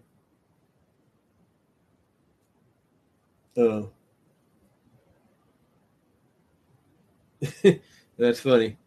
When he had to beat, he had to um, what? Well, you guys can read it in the live chat. I've been, I've enabled a live chat replay, so you guys can read that if you go and watch live right now. But uh, anyway, like I said, uh, like I said, basically, um, what was I trying to say? Oh yeah, uh, basically that it, it, you know them. The reason I think they're doing this is so that not only can they start off refreshed and rebooted or softly rebooted, re- softly rebooted, and all that in this case, but I see them doing this so that way, as time goes on, they can also rebuild and have a better structuring, uh, a better structuring, um, if you will, of you know what you know what their outlet wants to be in the future. Like you know, once they you know you know get back to that position of okay, we're financially stable, we got things back in order, that you know they'll be able to move forward again and be you know what they were you know, previously, if not a lot better. That's why I think they're doing this restructuring and why, you know, some of this, you know, some of the preliminary plans, according to what people are saying, is they're going to go kind of back to the original roots, start very independent like, you know, do short term contracts, especially those that are going to be champions, and then go from there to, like I said, well, one card potentially is going to be different than the other, and that's mostly by roster and people involved. So I could see that being, you know, what they're, I could see basically being that being, I should say, the reason that they're going this route, so that when they get so when they figure out kind of, you know, where they want to be, they'll be able to move forward and be better than what they were before. So that's what I. So hopefully that's what. Hopefully that's where they're going with this um, in the future. Hopefully that's where they're going with this in the future. But we'll we'll see what they do. We'll see what happens. But you know, again, some people are speculating that the future is not going to be a bright one. That this is it. But if what people are saying is going to be is going to be believed, then, like I said, the preliminary idea is for them to go back to the roots, be very independent, a very independent promotion, and then I think kind of build themselves back up to where once they have that right focus of okay, this is where we want to go with it, then they'll be you know off to the races and kind of be back to trying to be the Ring of Honor that they were in the past, but a lot better. Basically, learn from the lessons, if you will. But we'll see what occurs. Hopefully, it's not another WCW or ECW situation. All right, third topic on the table here. Third topic is My Little Pony and Equestria Girl specials leaving Netflix on New Year's Day, on New Year's Eve, I should say, New Year's Eve. So in case you guys are wondering which those are, and I've talked about this already, uh, the specials that are leaving uh, Netflix on New Year's Eve, or at least the last day is uh, New Year's Eve on Netflix. The specials that are leaving are Best Gift Ever, Forgotten Friendship, and I believe Roller Coaster of Friendship. Now, these are very good specials in a sense. Uh, in a sense, I should say roller coaster of friendship uh, basically evolves around uh, Applejack and Rarity's friendship, you know, and how close they are with each other, you know, and how something can get between them. It also kind of implied, as far as Equestria girls, that their that their friendship is probably the only main, um, well, besides Lyra and Bonbon, uh, as well as some other ones that they've hinted at, you know, as well that their friendship is the only one, you know, main seven wise or humane seven wise, as they call it. Uh, that's LGBTQ. Like in other words, their friendship is a lot more significant than just an ordinary, you know, BFF deal. So that's why you know, coaster of friendship is you know looked upon very fondly. And then forgotten friendship is you know looked at as being very significant because you do get an applicable an applicable applicable, easy for me to say, applicable uh, amount of time with Sunset going back to Equestria Prime, as I call it, you know, and being a pony again, reuniting with, you know, Celestia you know, and everything, kind of putting the past behind them. So you get a significant amount of time with her there. And then, of course, best gift best gift ever is, as far as we know, the final heartwarming slash Christmas Eve uh, story that the uh, Christmas story, I should say, that they did, and it's basically focused around the the characters, the main six, um, if you will, doing a Secret Santa, or main seven, if you will, doing a Secret Santa, which is which Applejack calls a heartwarming helper, and it's very cute and very adorable because uh, it focuses on all these different you know aspects of how the ponies are trying to get each other presents and all that for their secret pony. And of course, who are any Spike and Spike and Rarity fans like myself, the you know, the ending is, you know, the ending is kind of cute and everything, and kind of basically, kind of basically um, signifies the fact that you know Sparity is kind of semi-officialized, uh, you know, at the end of that. If you catch my drift, um, especially with Spike's song to Rarity. So yeah, these uh these specials basically though are scheduled to leave Netflix on New Year's Eve. Now, um, here's the thing: there are some people that are not happy about this. You know, they don't want them to see see them leave Netflix because, you know, they don't know where they're going to end up. You know, you know, my my speculation is because of the fact that NBC promoted with Hasbro their new generation line of MLP, that Peacock might be the destination for some of these in the future because that's where the movie is right now. The 2017 movie is. So I would assume that's where they're going to end up in the near future, or they're going to end up on Hulu with, you know, season nine of the series. So we'll see what happens. But I don't, I don't think, like I said before, I don't think they're going to be gone for long. I think they might show back up a lot sooner uh, than later. I really do. I think, um, you know, honestly, roller. I, I, like I said, I think for roller coaster friendship, I could see in the spring, forgotten in the summer and then of course best gift ever at christmas. I can see them making a return. I think they just want to get them out of there right now so they can make room for other stuff and everything as well as work out some new deals of how they're going to present them. Because i think with best gift ever having that there year round that kind of is like uh, why would you have a christmas special year round i don't get it you know? It's kind of like with christmas chronicles. Why have that movie year round you know what i'm saying? So I, think I think we're going to see them come back. It's just going to be more sporadically, like more on a more on a quarterly basis, yearly. You know, like maybe you know be there every you know be there for maybe four months and then disappear again. Who knows? But yeah, the apparently they're leaving Netflix, and you know, like I said, some fans are a little disappointed by that, but some are you know okay with it because some fans you know figure, hey, I got it on DVD I got it on um, on my computer. You know, I got it on uh, my external drive, or I've captured it, stuff like that. So they're cool with it. They're cool with them kind of leaving right at the moment because they already have ways of watching it. So it'll be um, it'll be interesting to see exactly what the future holds for them for those specials.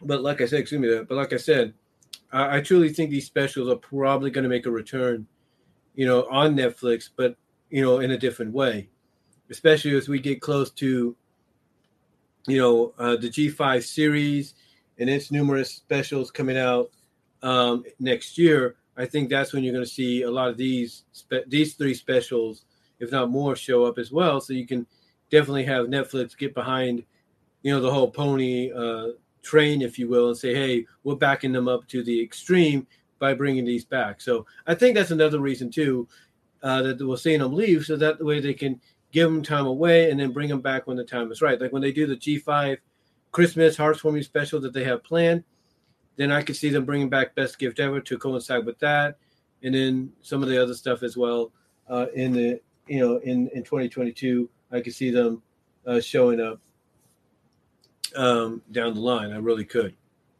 But yeah, they are leaving Netflix, and again, I think they will be back. But then again, they could end up somewhere else. But we'll see what they do. We'll see what happens. Um, but yeah, you know, let me give me your thoughts on that. Um, again, I don't think they're going to be gone from Netflix forever. But if they are going someplace else, like I said, I think the most likely because the movie's there and everything. We saw the promotional stuff with NBC doing the during the Rockefeller Square's Christmas light, Christmas tree lighting, and Thanksgiving. I think we're probably going to probably. There's a good chance, I should say, they might go to Peacock. We'll see what happens. We'll see what happens. All right, next up, number four, our fourth topic here.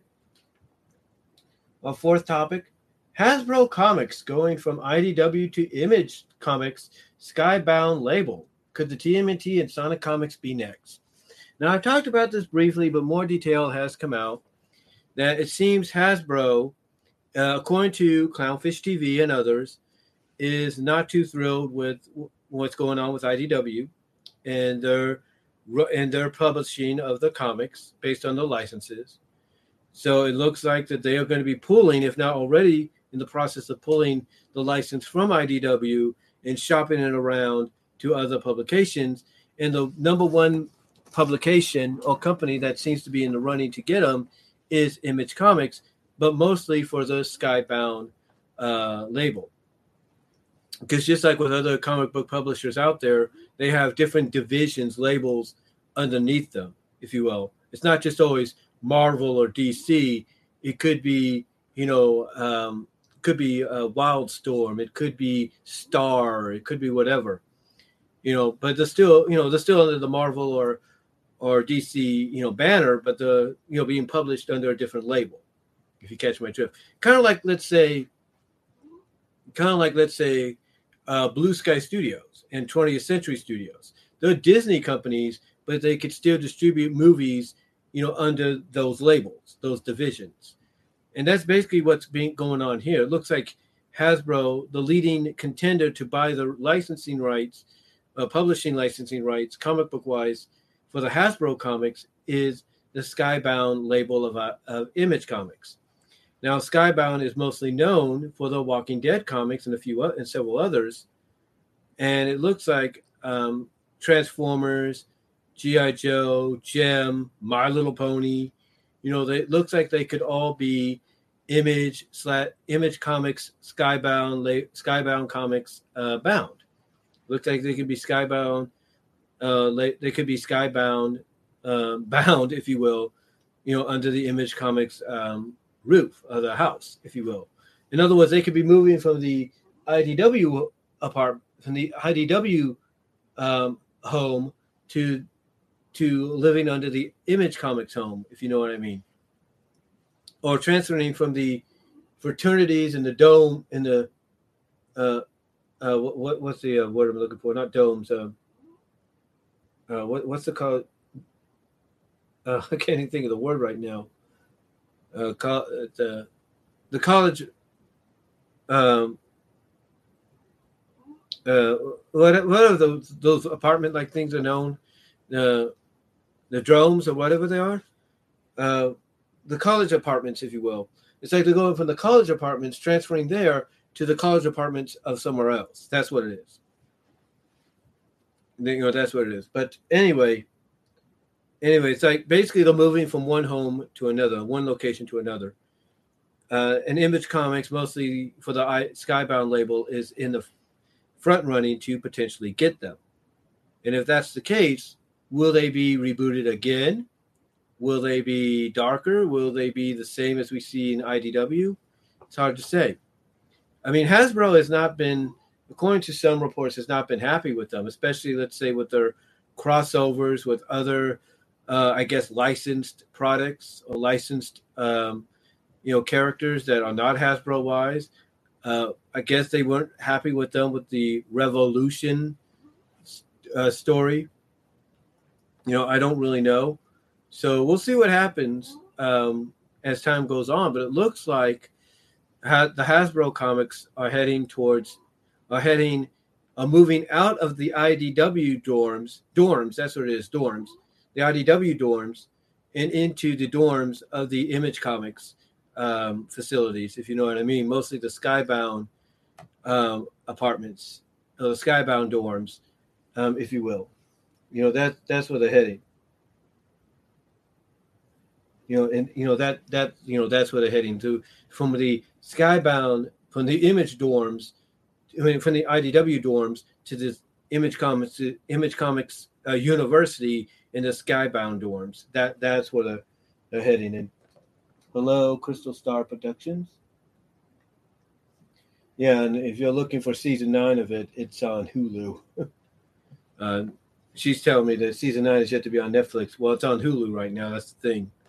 Uh, but anyway, getting back on topic, that's what seems to be happening. And again, we don't know if they're going to be rebooted. Probably mo- more than likely, are they going to be darker, grittier, lighter?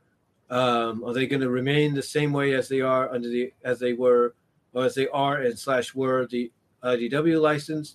You know, who knows? It's going to be interesting. It's going to be interesting to see exactly you know what the directive is. You know, once they move from IDW to Image and mostly under the Image Skybound label. But now the question obviously is is the TMNT comics and Sonic next? Now, like I said in a previous video, I don't think we have to worry about these just yet. I mean, even Clownfish TV, uh, Kneon, who's mostly the comic book, um, I wouldn't say guru, but the comic book, um, you know, the comic book uh, speaker, if you will, uh, of the channel, because he's worked in, he's actually worked for IDW. He's done work for them and everything. He's known people over there. So he has a foot, he's had a foot in the industry. Uh, according to him, you know, if IDW loses the TMNT license, then yeah, that's a tall tale sign that they're pretty much done. You know, he even feels that IDW won't be around in the next couple of years. And that might be the case. We don't know.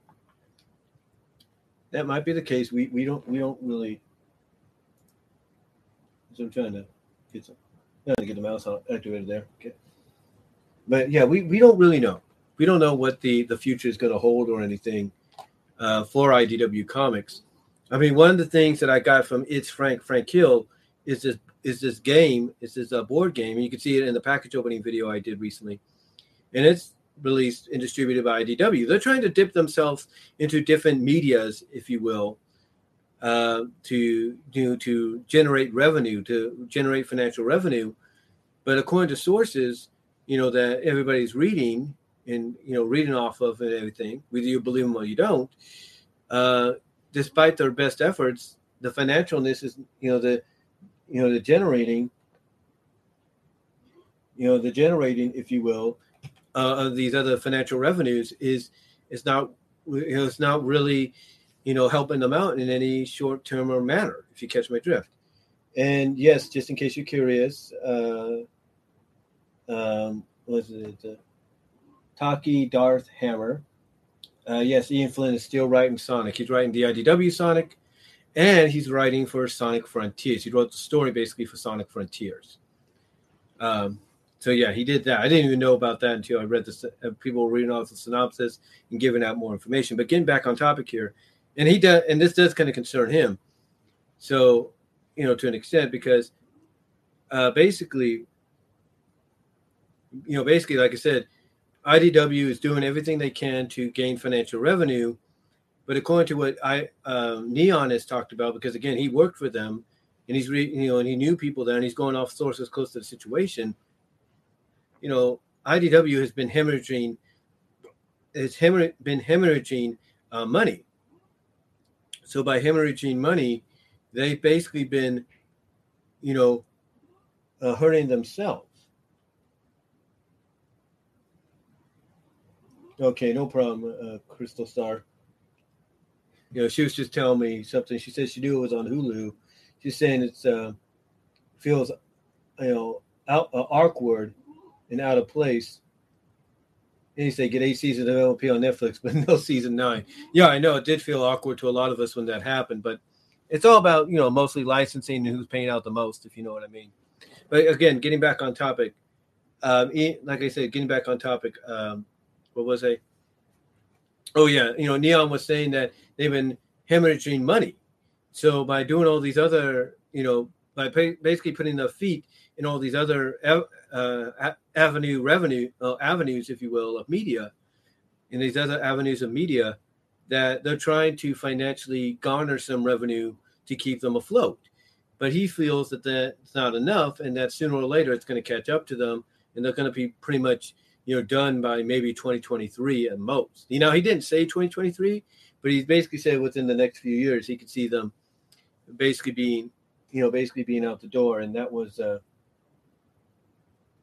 and that was just a, message I got from Frank Kill. Speak, speak his name, and he shows up. You know, speak his name, and he shows up. You know, and he shows up, and he did it again. Uh, but yeah, if you hear any uh, doo doo that's just the message thing going off and everything. Uh, but anyway, like I said, uh, but anyway, like I said, you know, and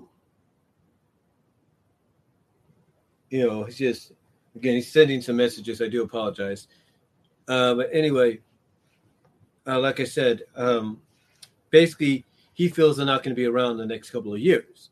He didn't, like I said, didn't specifically say what year, but when he when someone says, "Hey, I don't think this place is going to be around," or "This company is going to be around in the next several years," you know, you're looking at someone coming out and saying, you know, not specifically a date, but you kind of get an idea of them saying, yeah, I don't see them being around by 2023 or 2024. And that's what he's looking at possibly. Again, he worked for them. He, you know, had people that worked, you know, with he worked with. He saw the kind of the problems there at times, like, you know, you know, he would get paid, but not in the way and manner he was hoping, you know, like on time or anything, but he would still get paid but he would see some of the things going on there. So, yeah, um, he feels basically that right now they're they're doing what they can. They're doing anything possible to try to keep themselves afloat, but that sooner or later it's going to catch up with them and they're going to be gone. Now the question is who they who probably buys them out and absorbs them into the company is another thing. My honest opinion, I think Archie's going to be the one that does it. And some people might say that's that's not going to work because Archie's kind of in the same boat, aren't they? Archie's in a much better position, honestly. Archie Comics is in a much better position, a much better place financially than IDW is, according to anybody you might ask. So I would assume that if they do get absorbed, it won't be by Marvel, it won't be by DC, it won't be by Image, it'll be by Archie. That that's my assumption. I could be wrong. But you know, that's why that's why I think we'll be buying them out. If you know, if what Kneon and others are speculating and theorizing could be a reality. But yeah, basically, because of this, you know, th- the speculation, you know, this belief, if you will, theorize this, these theories, you know, they feel that IDW is not going to be around for much longer. And with them losing the Hasbro license from I, you know, to to Image Comics, mostly for Image Comics Skybound label. You know, that's that's basically like a punch in the gut. That's like a, that's not like the nail in the coffin, but that's like a massive punch to the gut to the point that ooh, you know, it's like whenever you get kicked in the gut, or if you're a man, you get kicked in the you know where's. You kind of it doubles you down. It causes you to wither in pain. It causes you to le- lose breath a little bit, especially if that punch is really hard or that kick's really hard. You know, it, it's basically like that. It's like a kick in the you know what or a solid, you know, take the wind out of you, you know, punch to the gut. And, you know, again, it's not a nail in the coffin or anything for IDW, but it's mostly at that point to where if they don't do something to get themselves back on top or back into a stable position financially, you know, what people are speculating and theorizing potentially could happen. And that potentially could happen, as I said in one video, if they lose some of these other licenses. And like I said in that one video, I don't think we have to worry just yet. But if IDW was to lose the TMNT license, mostly the Nickelodeon licenses for comics, not just TMNT, but the Loud House, uh, SpongeBob, and a few others, you know, many others, I should say, Danny Phantom, I think, if they lose you know, uh, Legend of Korra, I think Avatar. You know, if they lose those along with the TMNT license, then yeah, that will be not just a punch to the gut again, that where you lose your breath or kick to the you know you know what's that doubles you down in pain. That but that'll be like a you know a a stab in you know a stab in the chest, not enough to you know kill you, but enough to basically send you to the hospital and have you remain basically in the hospital for a couple of days, days to heal up properly before they let you go. That's what it'll be like. It'll be like a stab to the chest or stab to you know to the chest or whatever, not fatally, but enough to put you in the hospital for maybe a week, maybe a month, to before you're let out. That's what it will be like if they lose the TMNT license. And then if they lose the TMNT license, then as I said in the other video, that's why I would worry about losing the Sonic license because you know if Sega, Sega of America, Sega of Japan, mostly Sega of America, I think, you know, I think and believe other ones behind this as well. But you know, well, behind the partnership with IDW, if I'm Sega of, you know, if I'm Sega overall, and I and I'm seeing this, I was like, okay, I, I don't have to worry or anything. They still have the TMNT licenses and all these other licenses, they're fine. But if I see them suddenly lose, or I start suddenly hear, or I start suddenly hearing, you know, uh, rumblings of, hey, they might lose the Nickelodeon licenses, most of the TMNT license. If I'm Sega, I'm like, man, what do I do now? If they're going to lose them, you know, who, you know, I, basically I'd be considering, okay, uh, basically I'd be reconsidering my options. Like, should I stay here or should I go elsewhere? Like I said in the other video, you know, if they lose the TMNT license, that will be along with the Nickelodeon other Nickelodeon licenses, that will be a wake up call that will be a wake up call. Okay, they lost, you know, not only the Disney licenses, they lost not only the Hasbro licenses, but now they've lost the Nickelodeon licenses as well as the TMNT license. Most of all, why am I even here? Why should I be part of this? You know, I'm going to get out of here before they before the whole freaking building comes down. Before we get before this company gets a nail and you know a fatal nail to the chest and a nail on the coffin, or that final nail on the coffin. That's what I would do if I that's what I would do if I'm Sega. Then if I start seeing that happen, if I start seeing the TMNT license be, you know, rumblings about it going somewhere else, along with the other Nickelodeon licenses, you know, then if I'm if I'm those at Sega that are responsible for making this happen, I'm like, okay, I need to go elsewhere. I need to reconsider my options because I'm not going to be here when the final nail on IDW's coffin gets, you know, you know, sealed shut or nailed down shut. I'm not going to be here when that final stab to the heart, you know, takes him takes him to the comics heaven to the comics heavens above. If you or to comic book heaven, you know, above. I'm not going to be here for that. I want to be. I want to survive. I want. I want to still make money off the comic book stories of this of, of, of my of my main mascot. And you know, the thing is, you know, IDW has to hope none of this happens.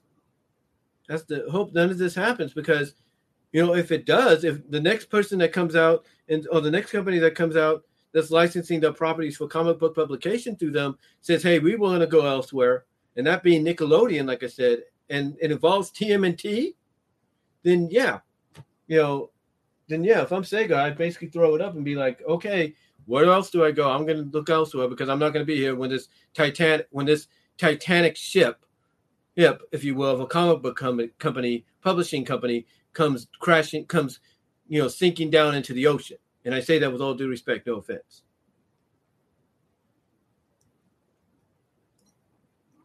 But basically, that's what it is. You know, it's it's like that term some people have used uh, used when it comes to reporting this kind of stuff. It's like people are on a sinking ship. They're on a Titanic that's heading towards an iceberg, and there's no getting away from it. And hopefully that doesn't happen, though. Hopefully that doesn't happen. But could TMNT and Sonic be next? Yeah, there's a good possibility they are. But like I said, Ed earlier, and I said in a previous video, I don't think we have to worry too much about that right now because, you know, again, like Kneon said, you know, like Kneon said, if they lose, you know, if they lose the TMNT series, license, if they lose that, then that's what then that is definitely, you know, a red flag of concern. That's a red flag you got to put up and be like, okay, maybe we need to start looking elsewhere. And whoever they go to will be probably either a saving grace or it may or it may not be. Who knows? But it's up to them. It's going to be up to them uh, in the future, that being IDW, whether or not they lose these licenses along with the ones they're losing already um, to somebody else. It's up to them. And again, if it does get to that point to where they'll probably have to sell off the company, I believe Archie Comics is going to be the one that buys them out. I believe they'll be the ones that buy them out because one, it gives them more content to have under their light, under have under their roof, as well as maybe it opens up the door for the TMNT license and for the Nickelodeon licenses, and even for Sonic to come back to to Archie. Well, at least TMNT and Sonic would be coming back to Archie, but for the Nickelodeon licenses to find a new home under Archie as well. So that potentially could be, you know, what the future holds for them. You know, but it's up to IDW whether or not they want to stay afloat or they want to sink, because you know them losing Transformers, GI Joe, potentially Jem and My Little Pony and Micronauts and ROM and all them to to Image Comics and Image Comics is Skybound label, you know, you know, for them to lose that, that is like I said, a kick in the you know what's and a major punch to the gut that wins you. You know, that is, you know, that does hurt. That does hurt in a big way. But if but not in a way to where you have to worry just yet, because again, if they lose the TMNT and the Nickelodeon licenses, that'll be like a stab right to the chest or right to the right to the gut to where you're hospitalized for the next month or so before they let you go. And you don't want that. You don't want that. So right now, like I said in the previous video, I don't think they have to worry about anything. But if I'm IDW and I want to make sure history doesn't repeat itself for a third time and possibly a third to majorly fatal time, then I basically do what I can to rectify the issues. I do what I can to make sure I don't go through that again. That's what I do. But yeah, uh, but yeah, right now it looks like Image Comics, mostly for the Skybound label, is the leading candidate to purchase the publishing licenses, uh, comic book wise, for the Hasbro comics to be part of to move from IDW over to them. That's what it looks like right now.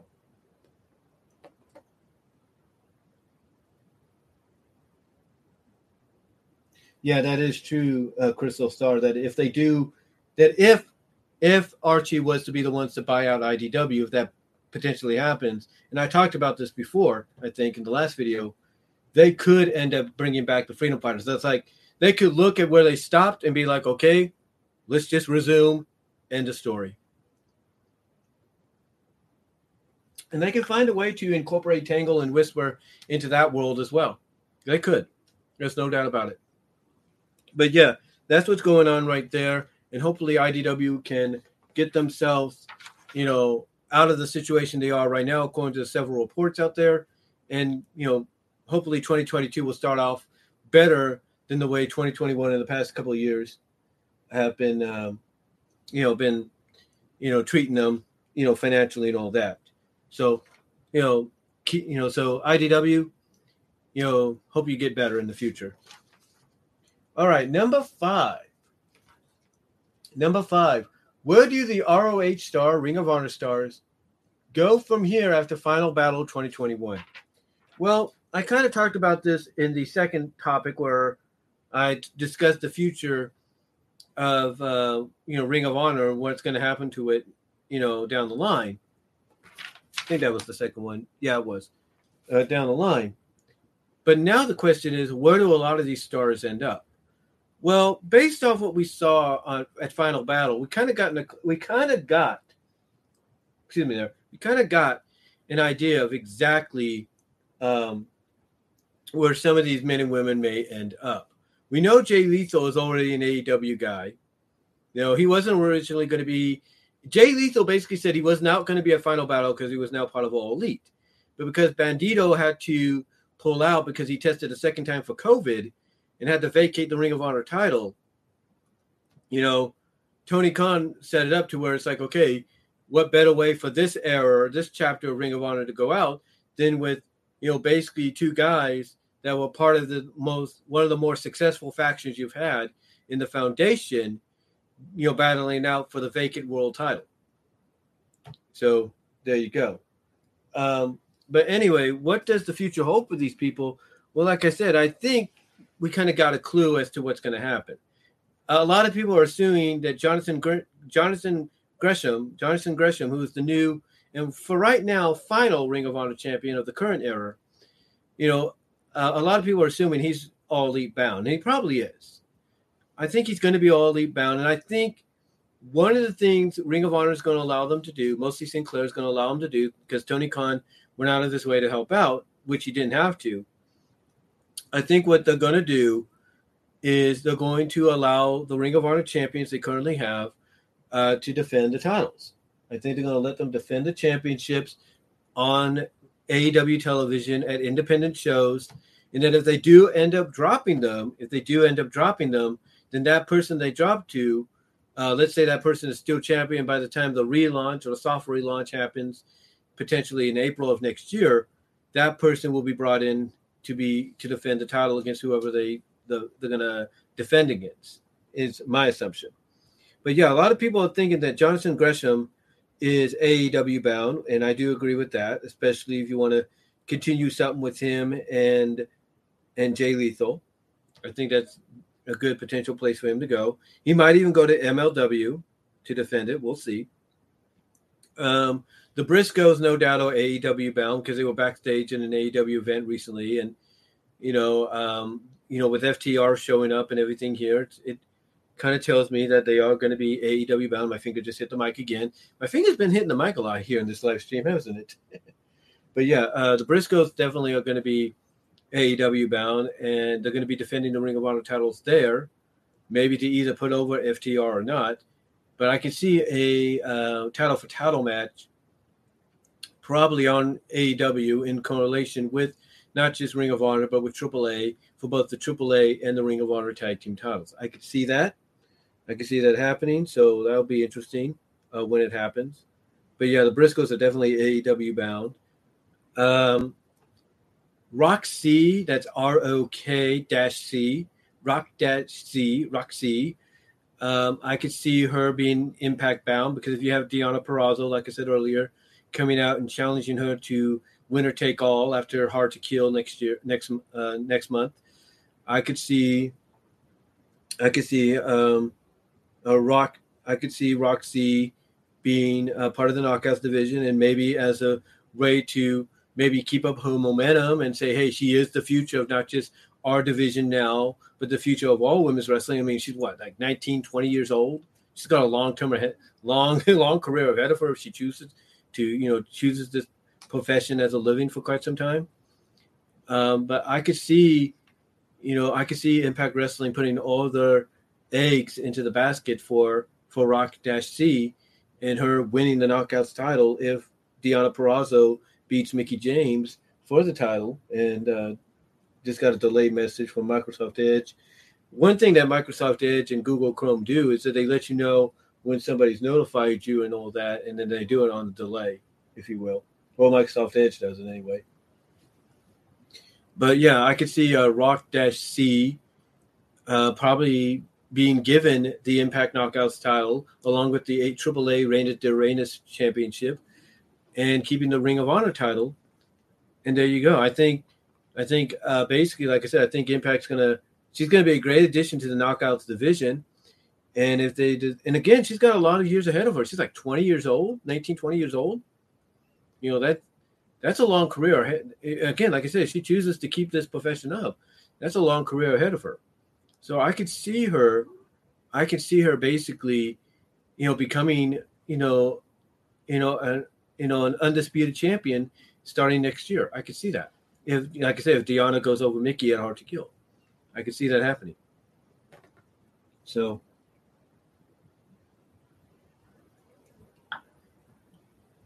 Okay, so so that that's something to look forward to if you are a rock dash C R O K dash C uh, fan. I could see that happening. Um, and again, it, it, definitely proves that she's impact bound. Definitely proves she's impact bound, uh, and probably will be the future of that knockout division if they treat her right and they sign her to a decent contract. That's what, that, that's my honest my honest belief. Um, as far as Josh Woods goes, Josh Woods is the pure champion. He showed up. He made an appearance. I don't know if he won or lost, but he made an appearance on AEW Dark. So that definitely tells me Josh Woods is AEW bound. And I can see him bringing the Pure Championship over to AEW and maybe even rechristening it the AEW Pure Championship and kind of bringing that pure, unique, that kind of like that unique pure style that Ring of Honor was known for when it came to the pure championship matches into all elite wrestling, thus helping to differentiate, you know, AEW more so than they are right now, truly make them more of an alternative than what they are now. So I could see him doing that. So I could, and thus I see Woods being, like I said, AEW bound. Uh, Rhett Titus, Rhett Titus is the television champion, and I could see Rhett Titus being impact bound. I really could. I could see Rhett Titus and I could see Tracy Williams being impact bound. See both of them being impact bound, and I could see him being impact bound as a tag team. And I could see Rhett Titus coming in as the Ring of Honor television champion, and maybe, just maybe, like Josh Woods christening it the Impact Television Championship. I could see that. I can honestly see that, but we'll see what happens. But I do believe either way, Rhett Titus and Tracy Williams are, you know, impact bound. There's no doubt, doubt no doubt in my opinion. Um, who who else do I see? Flip Gordon. Flip Gordon, I could definitely see being on the radar of WWE. Now I know you're thinking, there's no way they're going to sign him. He's an independent guy. Really?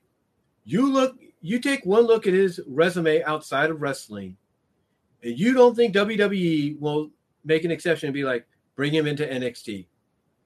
Because they will.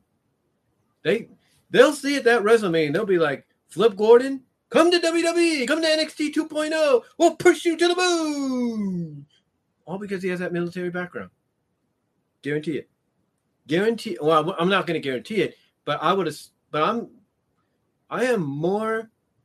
If I was to lean into a direction as to where he'll go, I'm leaning more towards WWE and NXT 2.0 than anywhere else.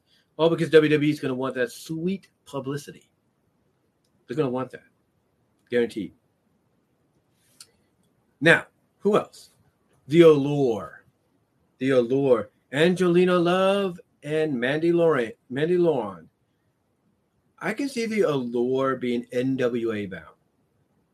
I can't. I know I haven't brought them up yet, but that's what I think they're going to be. I think they'll be NWA bound. I mean, they could go back. I I could see Angelina going back to Impact and being Mandy Lauren, Lauren with Lauren, Mandy Lauren over with her. I could see that. Thus, it would give more uh, tag teams to that knockouts tag team division, but I, I I don't think so. I think honestly, excuse me, I think honestly the NWA bound. Well, they'll mostly be NWA bound, but I wouldn't be surprised if they cross over to Impact. But I could see them going to NWA to challenge the Hex for the NWA Women's Tag Team titles. That's what I see. That's what I see there. So I can see the Allure going to the NWA and challenging for the NWA Women's Tag Team titles. And you know, here's the thing: everybody, when the Allure debuted, and I have it on DVD because I recorded this damn show. But when the Allure debuted at the Ring of Honor New Japan show in Madison Square Garden, the first thing that I remember uh, Riccaboni, Ian Riccaboni, saying and coming out and, and stating, if you will, you know, coming out saying and stating was the allure wasn't what Ring of Honor was about. The allure is not what the Ring of Honor women's division is about. Basically, coming out and saying these women are divas. They are WWE like divas that are not true wrestlers, even though they are, but are more about beauty and glamour and all that. So, and then of course you add in Mandy Laurent, Mandy in there, and it's like, you know, you had a, a recipe for something that was anti Ring of Honor, that really was anti Women of Ring of Honor, Women of Honor. Um, you know, uh, basically, you what's the one I'm trying to? You had a recipe for something that was a success, and it was in Ring of Honor as anti Ring of Honor, Women of Honor uh, talent. So I could see them showing up in the NWA and being everything that the NWA and the NWA Women's Division is not about and them getting massive heel heat for that. I could see that happening. I could see that happening. Now, could they end up in WWE? Oh, absolutely. Vince McMahon will see, will take one look at Manny Lauren, Manny Lorraine, and Angelina Love and be like, you know what? I don't care if they're, you know, in the 30s or anything like that. I'll take them. It'll be based off the beauty. He'll take them, bring them into NXT, have the Allure be there, and then maybe quickly go like, okay, the Allure did their job. Uh, but Vince, they didn't win the women's. Ta- they didn't win the NWA. Uh, they didn't win the NXT Women's Tag Titles. I don't care. Boom, that's SmackDown. Oh, the viewership will go up. Hubba hubba hubba. I know that was a that was a dumb parody right there, but that's how a lot of people perceive Vince and Dunn and and Prichard. Like, ooh, let them have time in NXT, but only a short time. Bring them up to the main roster afterwards. Ooh, you know, all because of the looks. And I say that with all due respect, no offense. Uh, but yeah, that's pretty much you know that pretty much could be what happens. That could be that destination too, but more than likely, I see them being NWA bound in the future, and being mostly the top challengers for the NWA Women's Tag Team titles. Now, like I said, could they end up back in Impact? Mostly Angelina Love bringing Mandy with her. Oh yeah, and they'd be top contenders right off the bat for the Knockout Tag Team titles. I mean, imagine them against the Inspiration, formerly the Iconics. Woo! To quote Alex, that is not just a match of beauty. That is a match of the present versus the past. Well, that's a that just well, you get the idea. You catch what I'm drift. That's basically the battle of the two more uh, egocentric teams in wrestling. Like, who's more egocentric? Is it the inspiration or is it the allure? So I can see them, like I said, more than likely than WWE. I can see them being N- I can see them being NWA and potentially Impact bound. Um, who else? Willow Nightingale. I think she's going to be fine where she is right now. She's going to probably be more focused in um, MLW. I think she's going to be more of a focus of MLW's talent there. So I can see that. Um, but I wouldn't be surprised if maybe Willow goes to NWA Impact. Honestly, I could see Willow, Willow Nightingale. If Willow, you're watching this, and I'll put it to where you can find it. Um, I think Willow would do is going to do great things in MLW, but I think honestly the next is you know with Ring of Honor being on hiatus, I can see Willow Nightingale possibly being in Impact. I could see her being in Impact and doing good there. And imagine her challenging Jordynne Grace for the digital media title. That would be something. That would be something. Uh, the OGK, Matt Taven and Mike Bennett and uh, Maria Kanellis. Those two, or those three. Mm, hmm. It's hard to decide. I, I mean, I could see them fitting in well in the tag team division of Impact. I could see that. I could see them challenging the Good Brothers. And uh, that would be a great matchup. And I could see them on the first night winning the belt because, hey, you have Maria Kanellis in your corner. Storyline wise, you could distract, you know, Karl or, you know, Doc Gallows with that. And the next thing you know, boom, new tag team champs. But to me, I think, and that was just another notification by someone, Dylan Farmer. Uh, but anyway, I could I could see them going to Impact and maybe in an open challenge beating the Good Brothers for the tag team titles. Um, I could also see them going to AEW, but I don't know how well they'll do in the tag team division. They might do good. I mean, you have Maria there, and she could add some something to the women's division, if you will. I mean, imagine a Maria Kanellis Brandi Rhodes rivalry. Woo! That would be interesting. Very interesting. But we'll see. To me, though, I'm leaning more. I'm probably leaning more towards, you know, the uh the to uh, honestly going to throw this out there. I'm, I'm going to go the NWA again, just like the Allure. I think the OGK is going to be NWA bound. Could you imagine? Because them in the NWA for the tag titles there, woo, again them against the British Invasion. That's a good matchup. That's a good matchup. Especially think about it this way: you have the British Invasion, that's Doug Williams and Nick Aldis, with Mickie James at their side, against the OGK with Maria. There you go, perfect. I can't think of a better um, a better place for them to end up. Well, Ring of Honor is on hiatus. Um, and who else? Cheeseburger, cheese, world famous CB. Mm, I can see him being impact. I can see him being impact bound. Can see him being impact bound. I mean, I can see him in AEW because it'd be some AEW would be all for, but uh, I could see world famous CB being impact bound. I can see him aligning himself with Willie Mack and Rich Swann. I can see that. Um, maybe he'll go to MLW, but I think he's mostly going to be impact bound. Uh, Danhausen, Mr. Danhausen. Um, I can't I can't do his voice or anything. I do apologize. I do anything, but um, Danhausen definitely looks like he's going to be AEW bound, just based off the fact that he was on the cruise with Jericho and everything recently. So I can see him being AEW bound. He'd be a great addition. And aligning him with Abaddon, whoa, talk about an odd, like, keep away from me couple. Perfect. Be perfect, in my opinion. Um, but yeah, uh, can't can't uh, really think of anything else.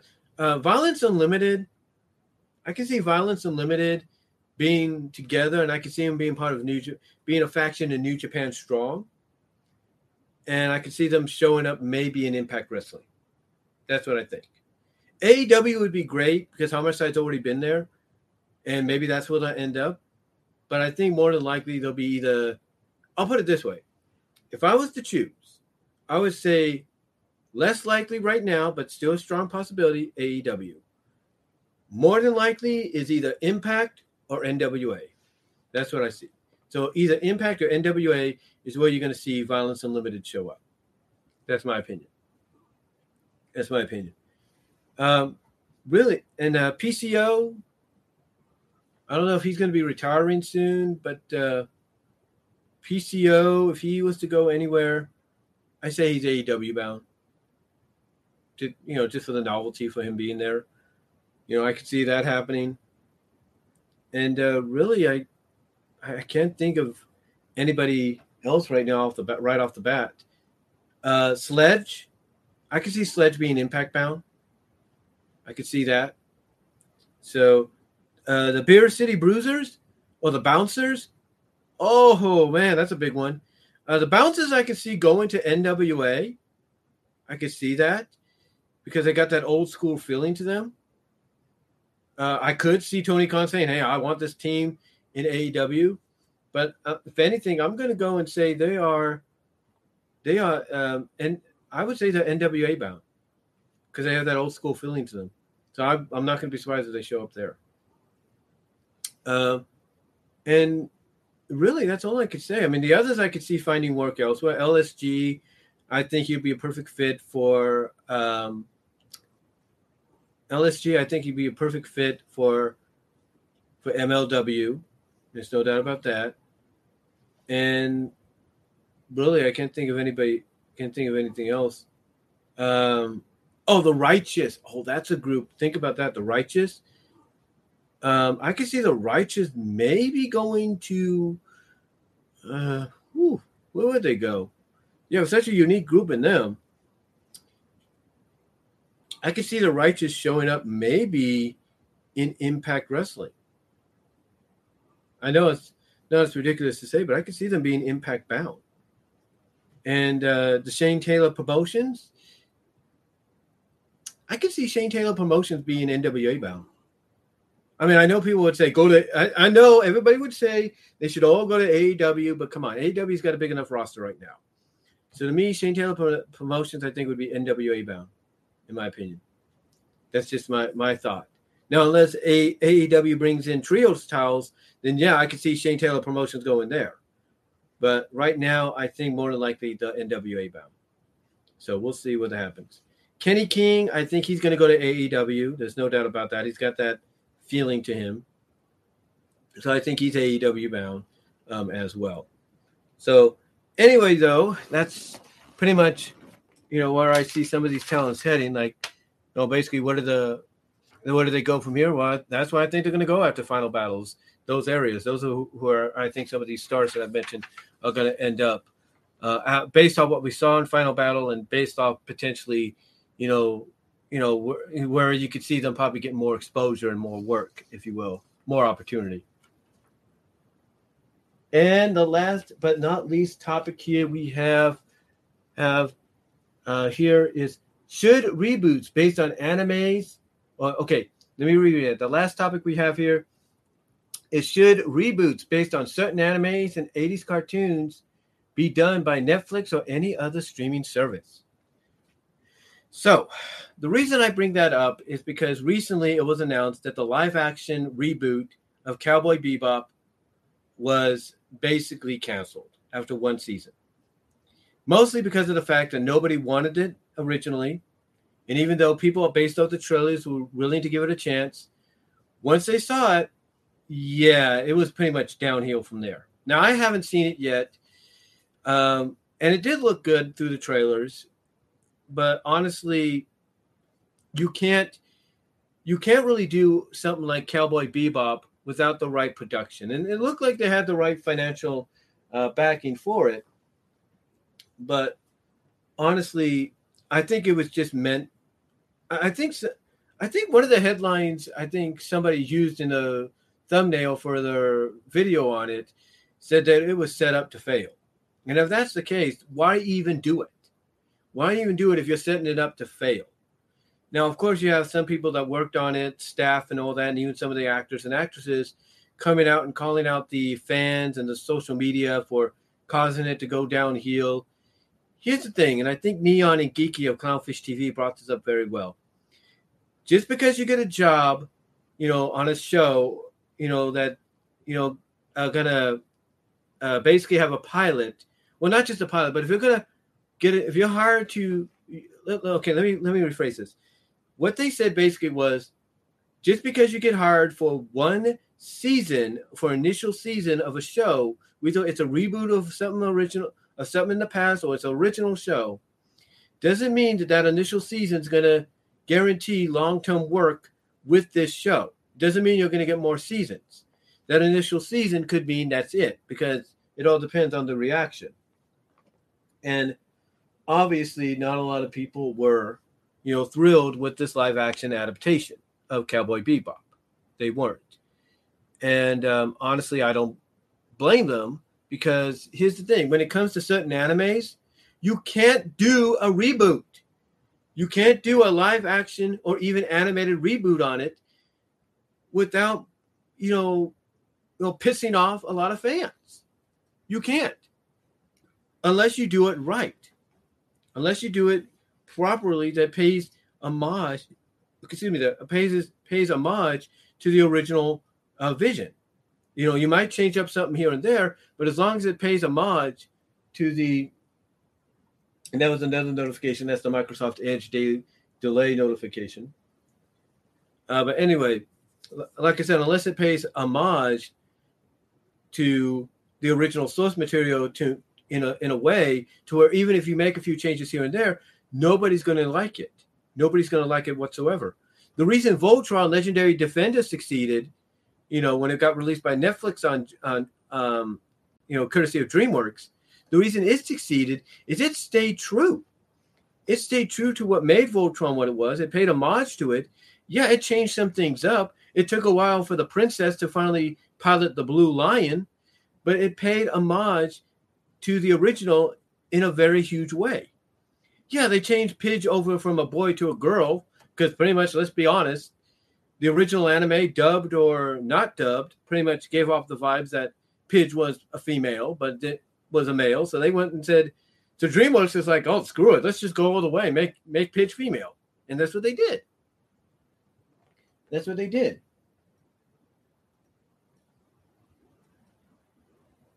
and Crystal Star Productions is telling me Cowboy Bebop was really bad. yeah, based off what people are saying, it was. But like I said, the reason Legendary Defender succeeded is it paid homage to the original. It didn't, you know, it, it, changed some things. Yeah, like I said, it changed Pidge from male to female because, like I said, the vibes of the original English dubbed anime and the uh, non original Japanese uh, language anime, the uncut one, you know, show you know show Pidge you know indicated Pidge was male, but it made a lot of fans mistake that he could be female.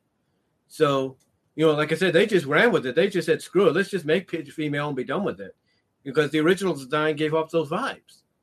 And then, like I said, even though it took a while for the uh, princess to pilot the Blue Lion, at least she did, and they built up to that moment. They built up to it. The thing is, Legendary Defender succeeded because it did because even though it was a reboot, it paid homage. It changed a few things, but not everything. And uh, and crazy as it sounds, same thing with She-Ra Princesses of Power. You know, even though people didn't like the way it was presented, the reason it succeeded and garnered a fan base is not because of you know the direction it was going in, not because of what Lauren Stevenson wanted it to be, and all that, but mostly for the fact that at times it was paying tribute to the original, paying homage somewhat to the original source material to an extent. To an extent. Not fully, but to an extent. That's what I was paying tribute to. You know, not like I said, not fully, but there were things in there that made people be like, yeah, I can get behind this, even though it's not what I thought it was going to be. I can kind of get behind this you know, which is why it succeeded, much to the chagrin of a lot of people like Clownfish TV and all that.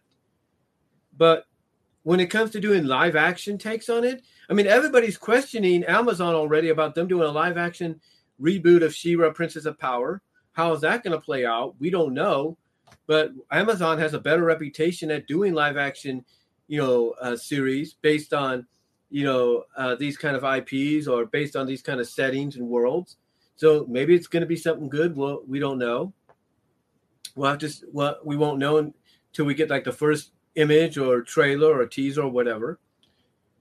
But again, again, you have if you're going to do a reboot of any kind, a different alternate take, if you will, of any kind, you have to stay true to the original source material. You have to have some kind of you know, homage. You have to have some kind of acknowledgement of where your version, your vision is coming from or was inspired from instead of just doing your own thing. And that's about it. I mean, why do you think Friendship is Magic succeeded? Yeah, it was its own thing, but it paid tribute in many ways to the original source material. A lot of the characters, mostly like the main six, are based off characters from the original G1 premise. Twilight Sparkle based off the character Twilight. Applejack based off the character Applejack. Pinkie Pie based off Surprise. The list can go on. The, the point is, if you're going to do something, you need to make sure that even though it's your own vision, it has, you know, it it, it, it has an homage. It, it shows that you got inspiration from the original source material so that people will be like, okay, at least you know he's a fan of it. At least he at least he or she is a fan of it and they're paying attention to it and they're putting this in there to you know let us know that, you know, to let us know that um, to an extent. But if you're going to go off and do your own thing and change things up, especially live action or animated, fans aren't going to like it. Fans aren't going to get behind it, even before it debuts. You know, it's like yeah, it's like yeah, the trailer might look good and everything. The trailer might look great and make things sound like they're going to be and make things look very promising, I should say. But if you're going to, but if the end result is something that is not what they expected, if not what the trailer pr- originally promised, then yeah, you're going to be up, you know what creek without a paddle. And that's pretty much, and that's pretty much true. It's pretty much true. I mean, screw the fact that people were upset that Faye Valentine's live action counterpart, you know, costume wise, wasn't representative of the anime version. I get that. I understand why they did that. But if you're not going to make the Faye Valentine in live action, personality wise and everything, stay true or at least close to identicalness of the anime character, manga character that she's supposed to be based on, then why even have her character in there? If you're going to you know, make Edward the way she was, according to some people, compared to her anime manga counterpart, and the same with Spike and all them. It's like, why even do it? Why even do it? It doesn't make sense. It doesn't make sense. If you're going to do it, at least have some acknowledgement of what you're rebooting, which it seemed like they did. but also make sure that you have enough knowledge and research on how to present the characters. Even if the actress portraying Faye probably wasn't fond of, oh, I don't want to be that way, you know, tell her, look, it's just for this season, and that's all you have to do. It's just for the series, and that's all you have to do. Or if not, just say, okay, fine. You don't want to be here, we'll get somebody else. I mean, look what they're doing at Black Panther, Wanda. Uh, look what they're doing with Black Panther, Wakanda Forever. The actress that played Shuri is no longer working with them because of her stance on the whole vaccine situation or whatever. So they got to bring in somebody else that might look identical to her or, you know, similar in tone, maybe, you know, look, structure, whatever, just to finish the movie.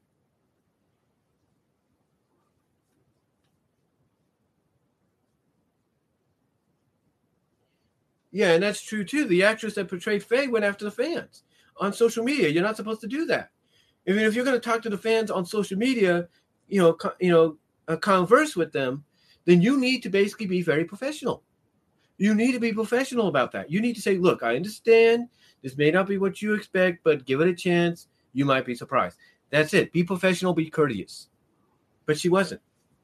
She wasn't. And that's another. And that right there even before the series debuted, was a telltale t- sign to a lot of people that even though the trailer made it look good, the series was not going to be exactly what the trailer promised. And that's it. That is it.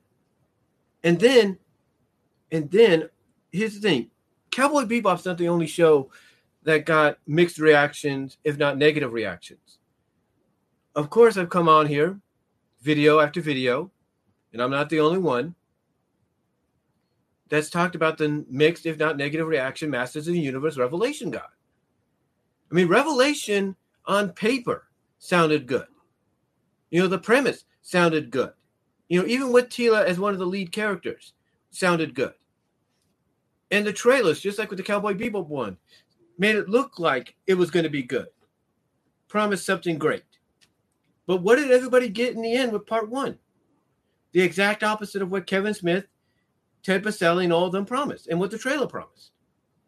And then part two, even though, like I said, it was a slight C plus improvement, still basically wasn't exactly what fans were hoping for. You know, and it was it wasn't. And a lot of people have theorized that there could have been last minute changes. You know, either script animation wise or more than likely script and recording wise.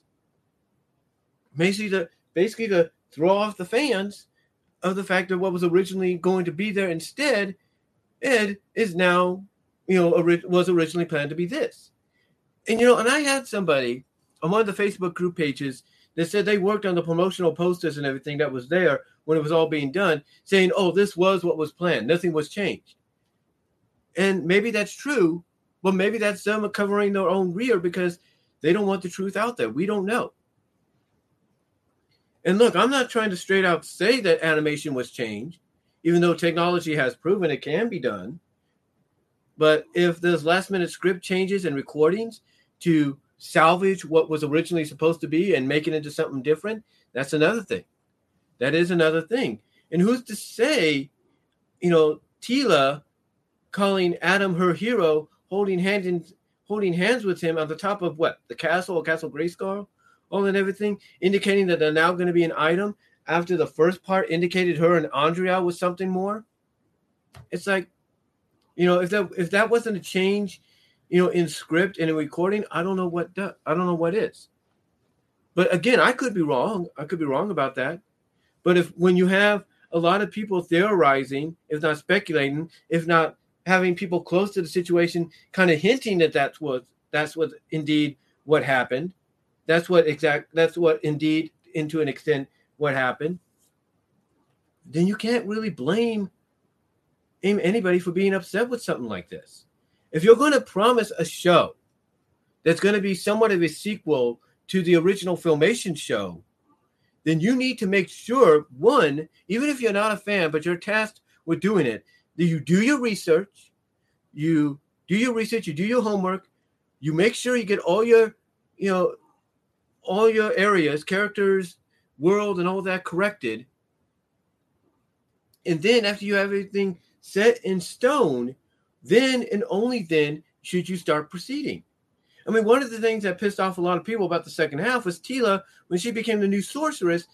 Unlike her mom, she's like, I'm going to be able to go wherever I want now. Whee! I can do better than my mom.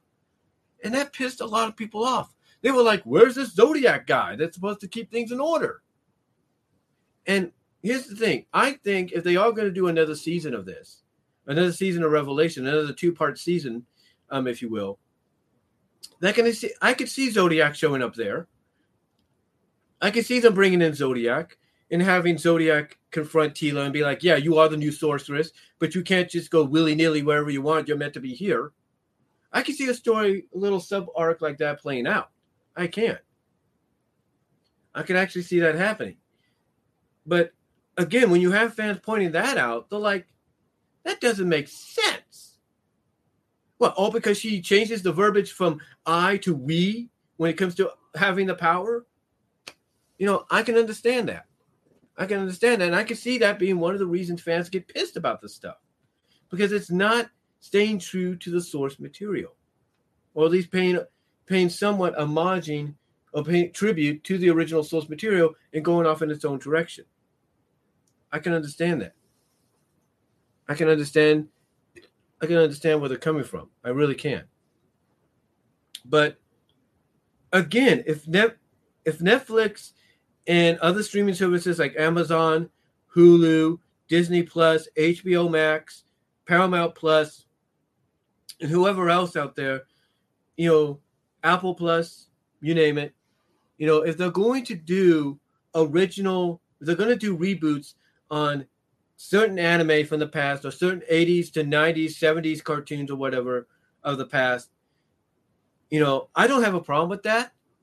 I don't think anybody else has a problem with that as long as they stay true, as long as they stay true to what they're rebooting, as long as they stay true to it and to an extent. You know, in other words, if you're going to do something, you know, that you see from your own point of view, you can do your own vision. That's fine, but make sure you stay true. You stay true to some of the source material. Pay homage to it. Pay tribute to it. Show through certain stories and Easter eggs or whatever that hey, you did your homework. You're paying attention to how it should be presented, then that way you won't get crapped upon by fans and when you do it. So, in my opinion, in my opinion, I don't have a problem if Netflix, if Hulu, if HBO Max, Disney Plus, Apple Plus, Paramount Plus, you know, you name it, you know, Amazon. I, I don't mind if they do YouTube. You know, I, you know, I don't mind if they do reboots on certain animes or 80s cartoons, 70s cartoons, 90s cartoons, whatever, you know, for today. I don't mind that. And neither does anybody else, like I said, as long as it has some, you know, you know, some homage, some tribute, some, you know, extension or, you know, if you will, some connectivity to the original source material that shows the person or people behind it did their homework and knows that they need to keep it this way so that fans will be satisfied and won't complain. You know, so that's so again, I have no problem, you know, with these, you know, services, streaming services doing these things, doing reboots, as long as they do it in a way that doesn't, you know, get negative reaction and promises what it's going to be, if you will. So that's just that's just my opinion. That's just my opinion on it. But anyway, in closing, like I said, you know, should you know, sh- you know, should reboots based on certain animes and and 80s cartoons be done by streaming by you know places like Netflix and other streaming services? Absolutely. I have no problem with that. What I don't have no problem with that whatsoever. As long as it's done right and done as almost a tribute to the original source material. And once you do that, I guarantee you, you won't have no problems whatsoever. So I don't have a problem with it as long as it's done right and as a tribute. But anyway, though, guys, that's going to be about it. I've Been going for almost two and a half hours now. Wow. it's been, like I said, it's been a while since I've done the topics on my mind live stream. But thank you all for watching. I really appreciate it. Thank you to all of you guys in the live chat. Really appreciate you, uh, you guys showing up. Really, really appreciate that. you know, I really appreciate that. Thank you to all of you guys in the live chat. Like I said, for showing up, really appreciate you guys' support there. So, like I said at the beginning, guys, comment down below in this post live stream when you watch it after the live stream is over. Also, check me out at my Teespring store. It's time for Christmas. You can find some stuff there. I'm sure you enjoy getting for friends and family, even yourself. Also, check me out at BW Roses Discussions on all your favorite audio podcast locations, except for Pandora. I am close to 300 podcasts. This will probably be put up there as part of the podcast later on. So check that out.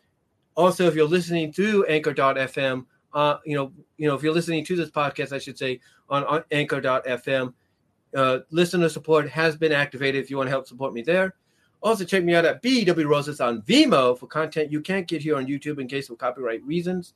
Also, check me out at patreon.com at BW Roses to support me at the $1 or $3 tier. Also, check me out at Venmo at Brian Walmer 2.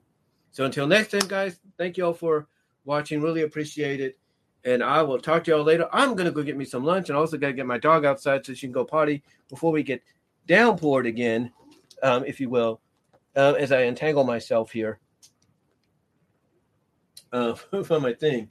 But yeah, uh, thank y'all for watching, and I will talk to y'all later. God bless. Take care.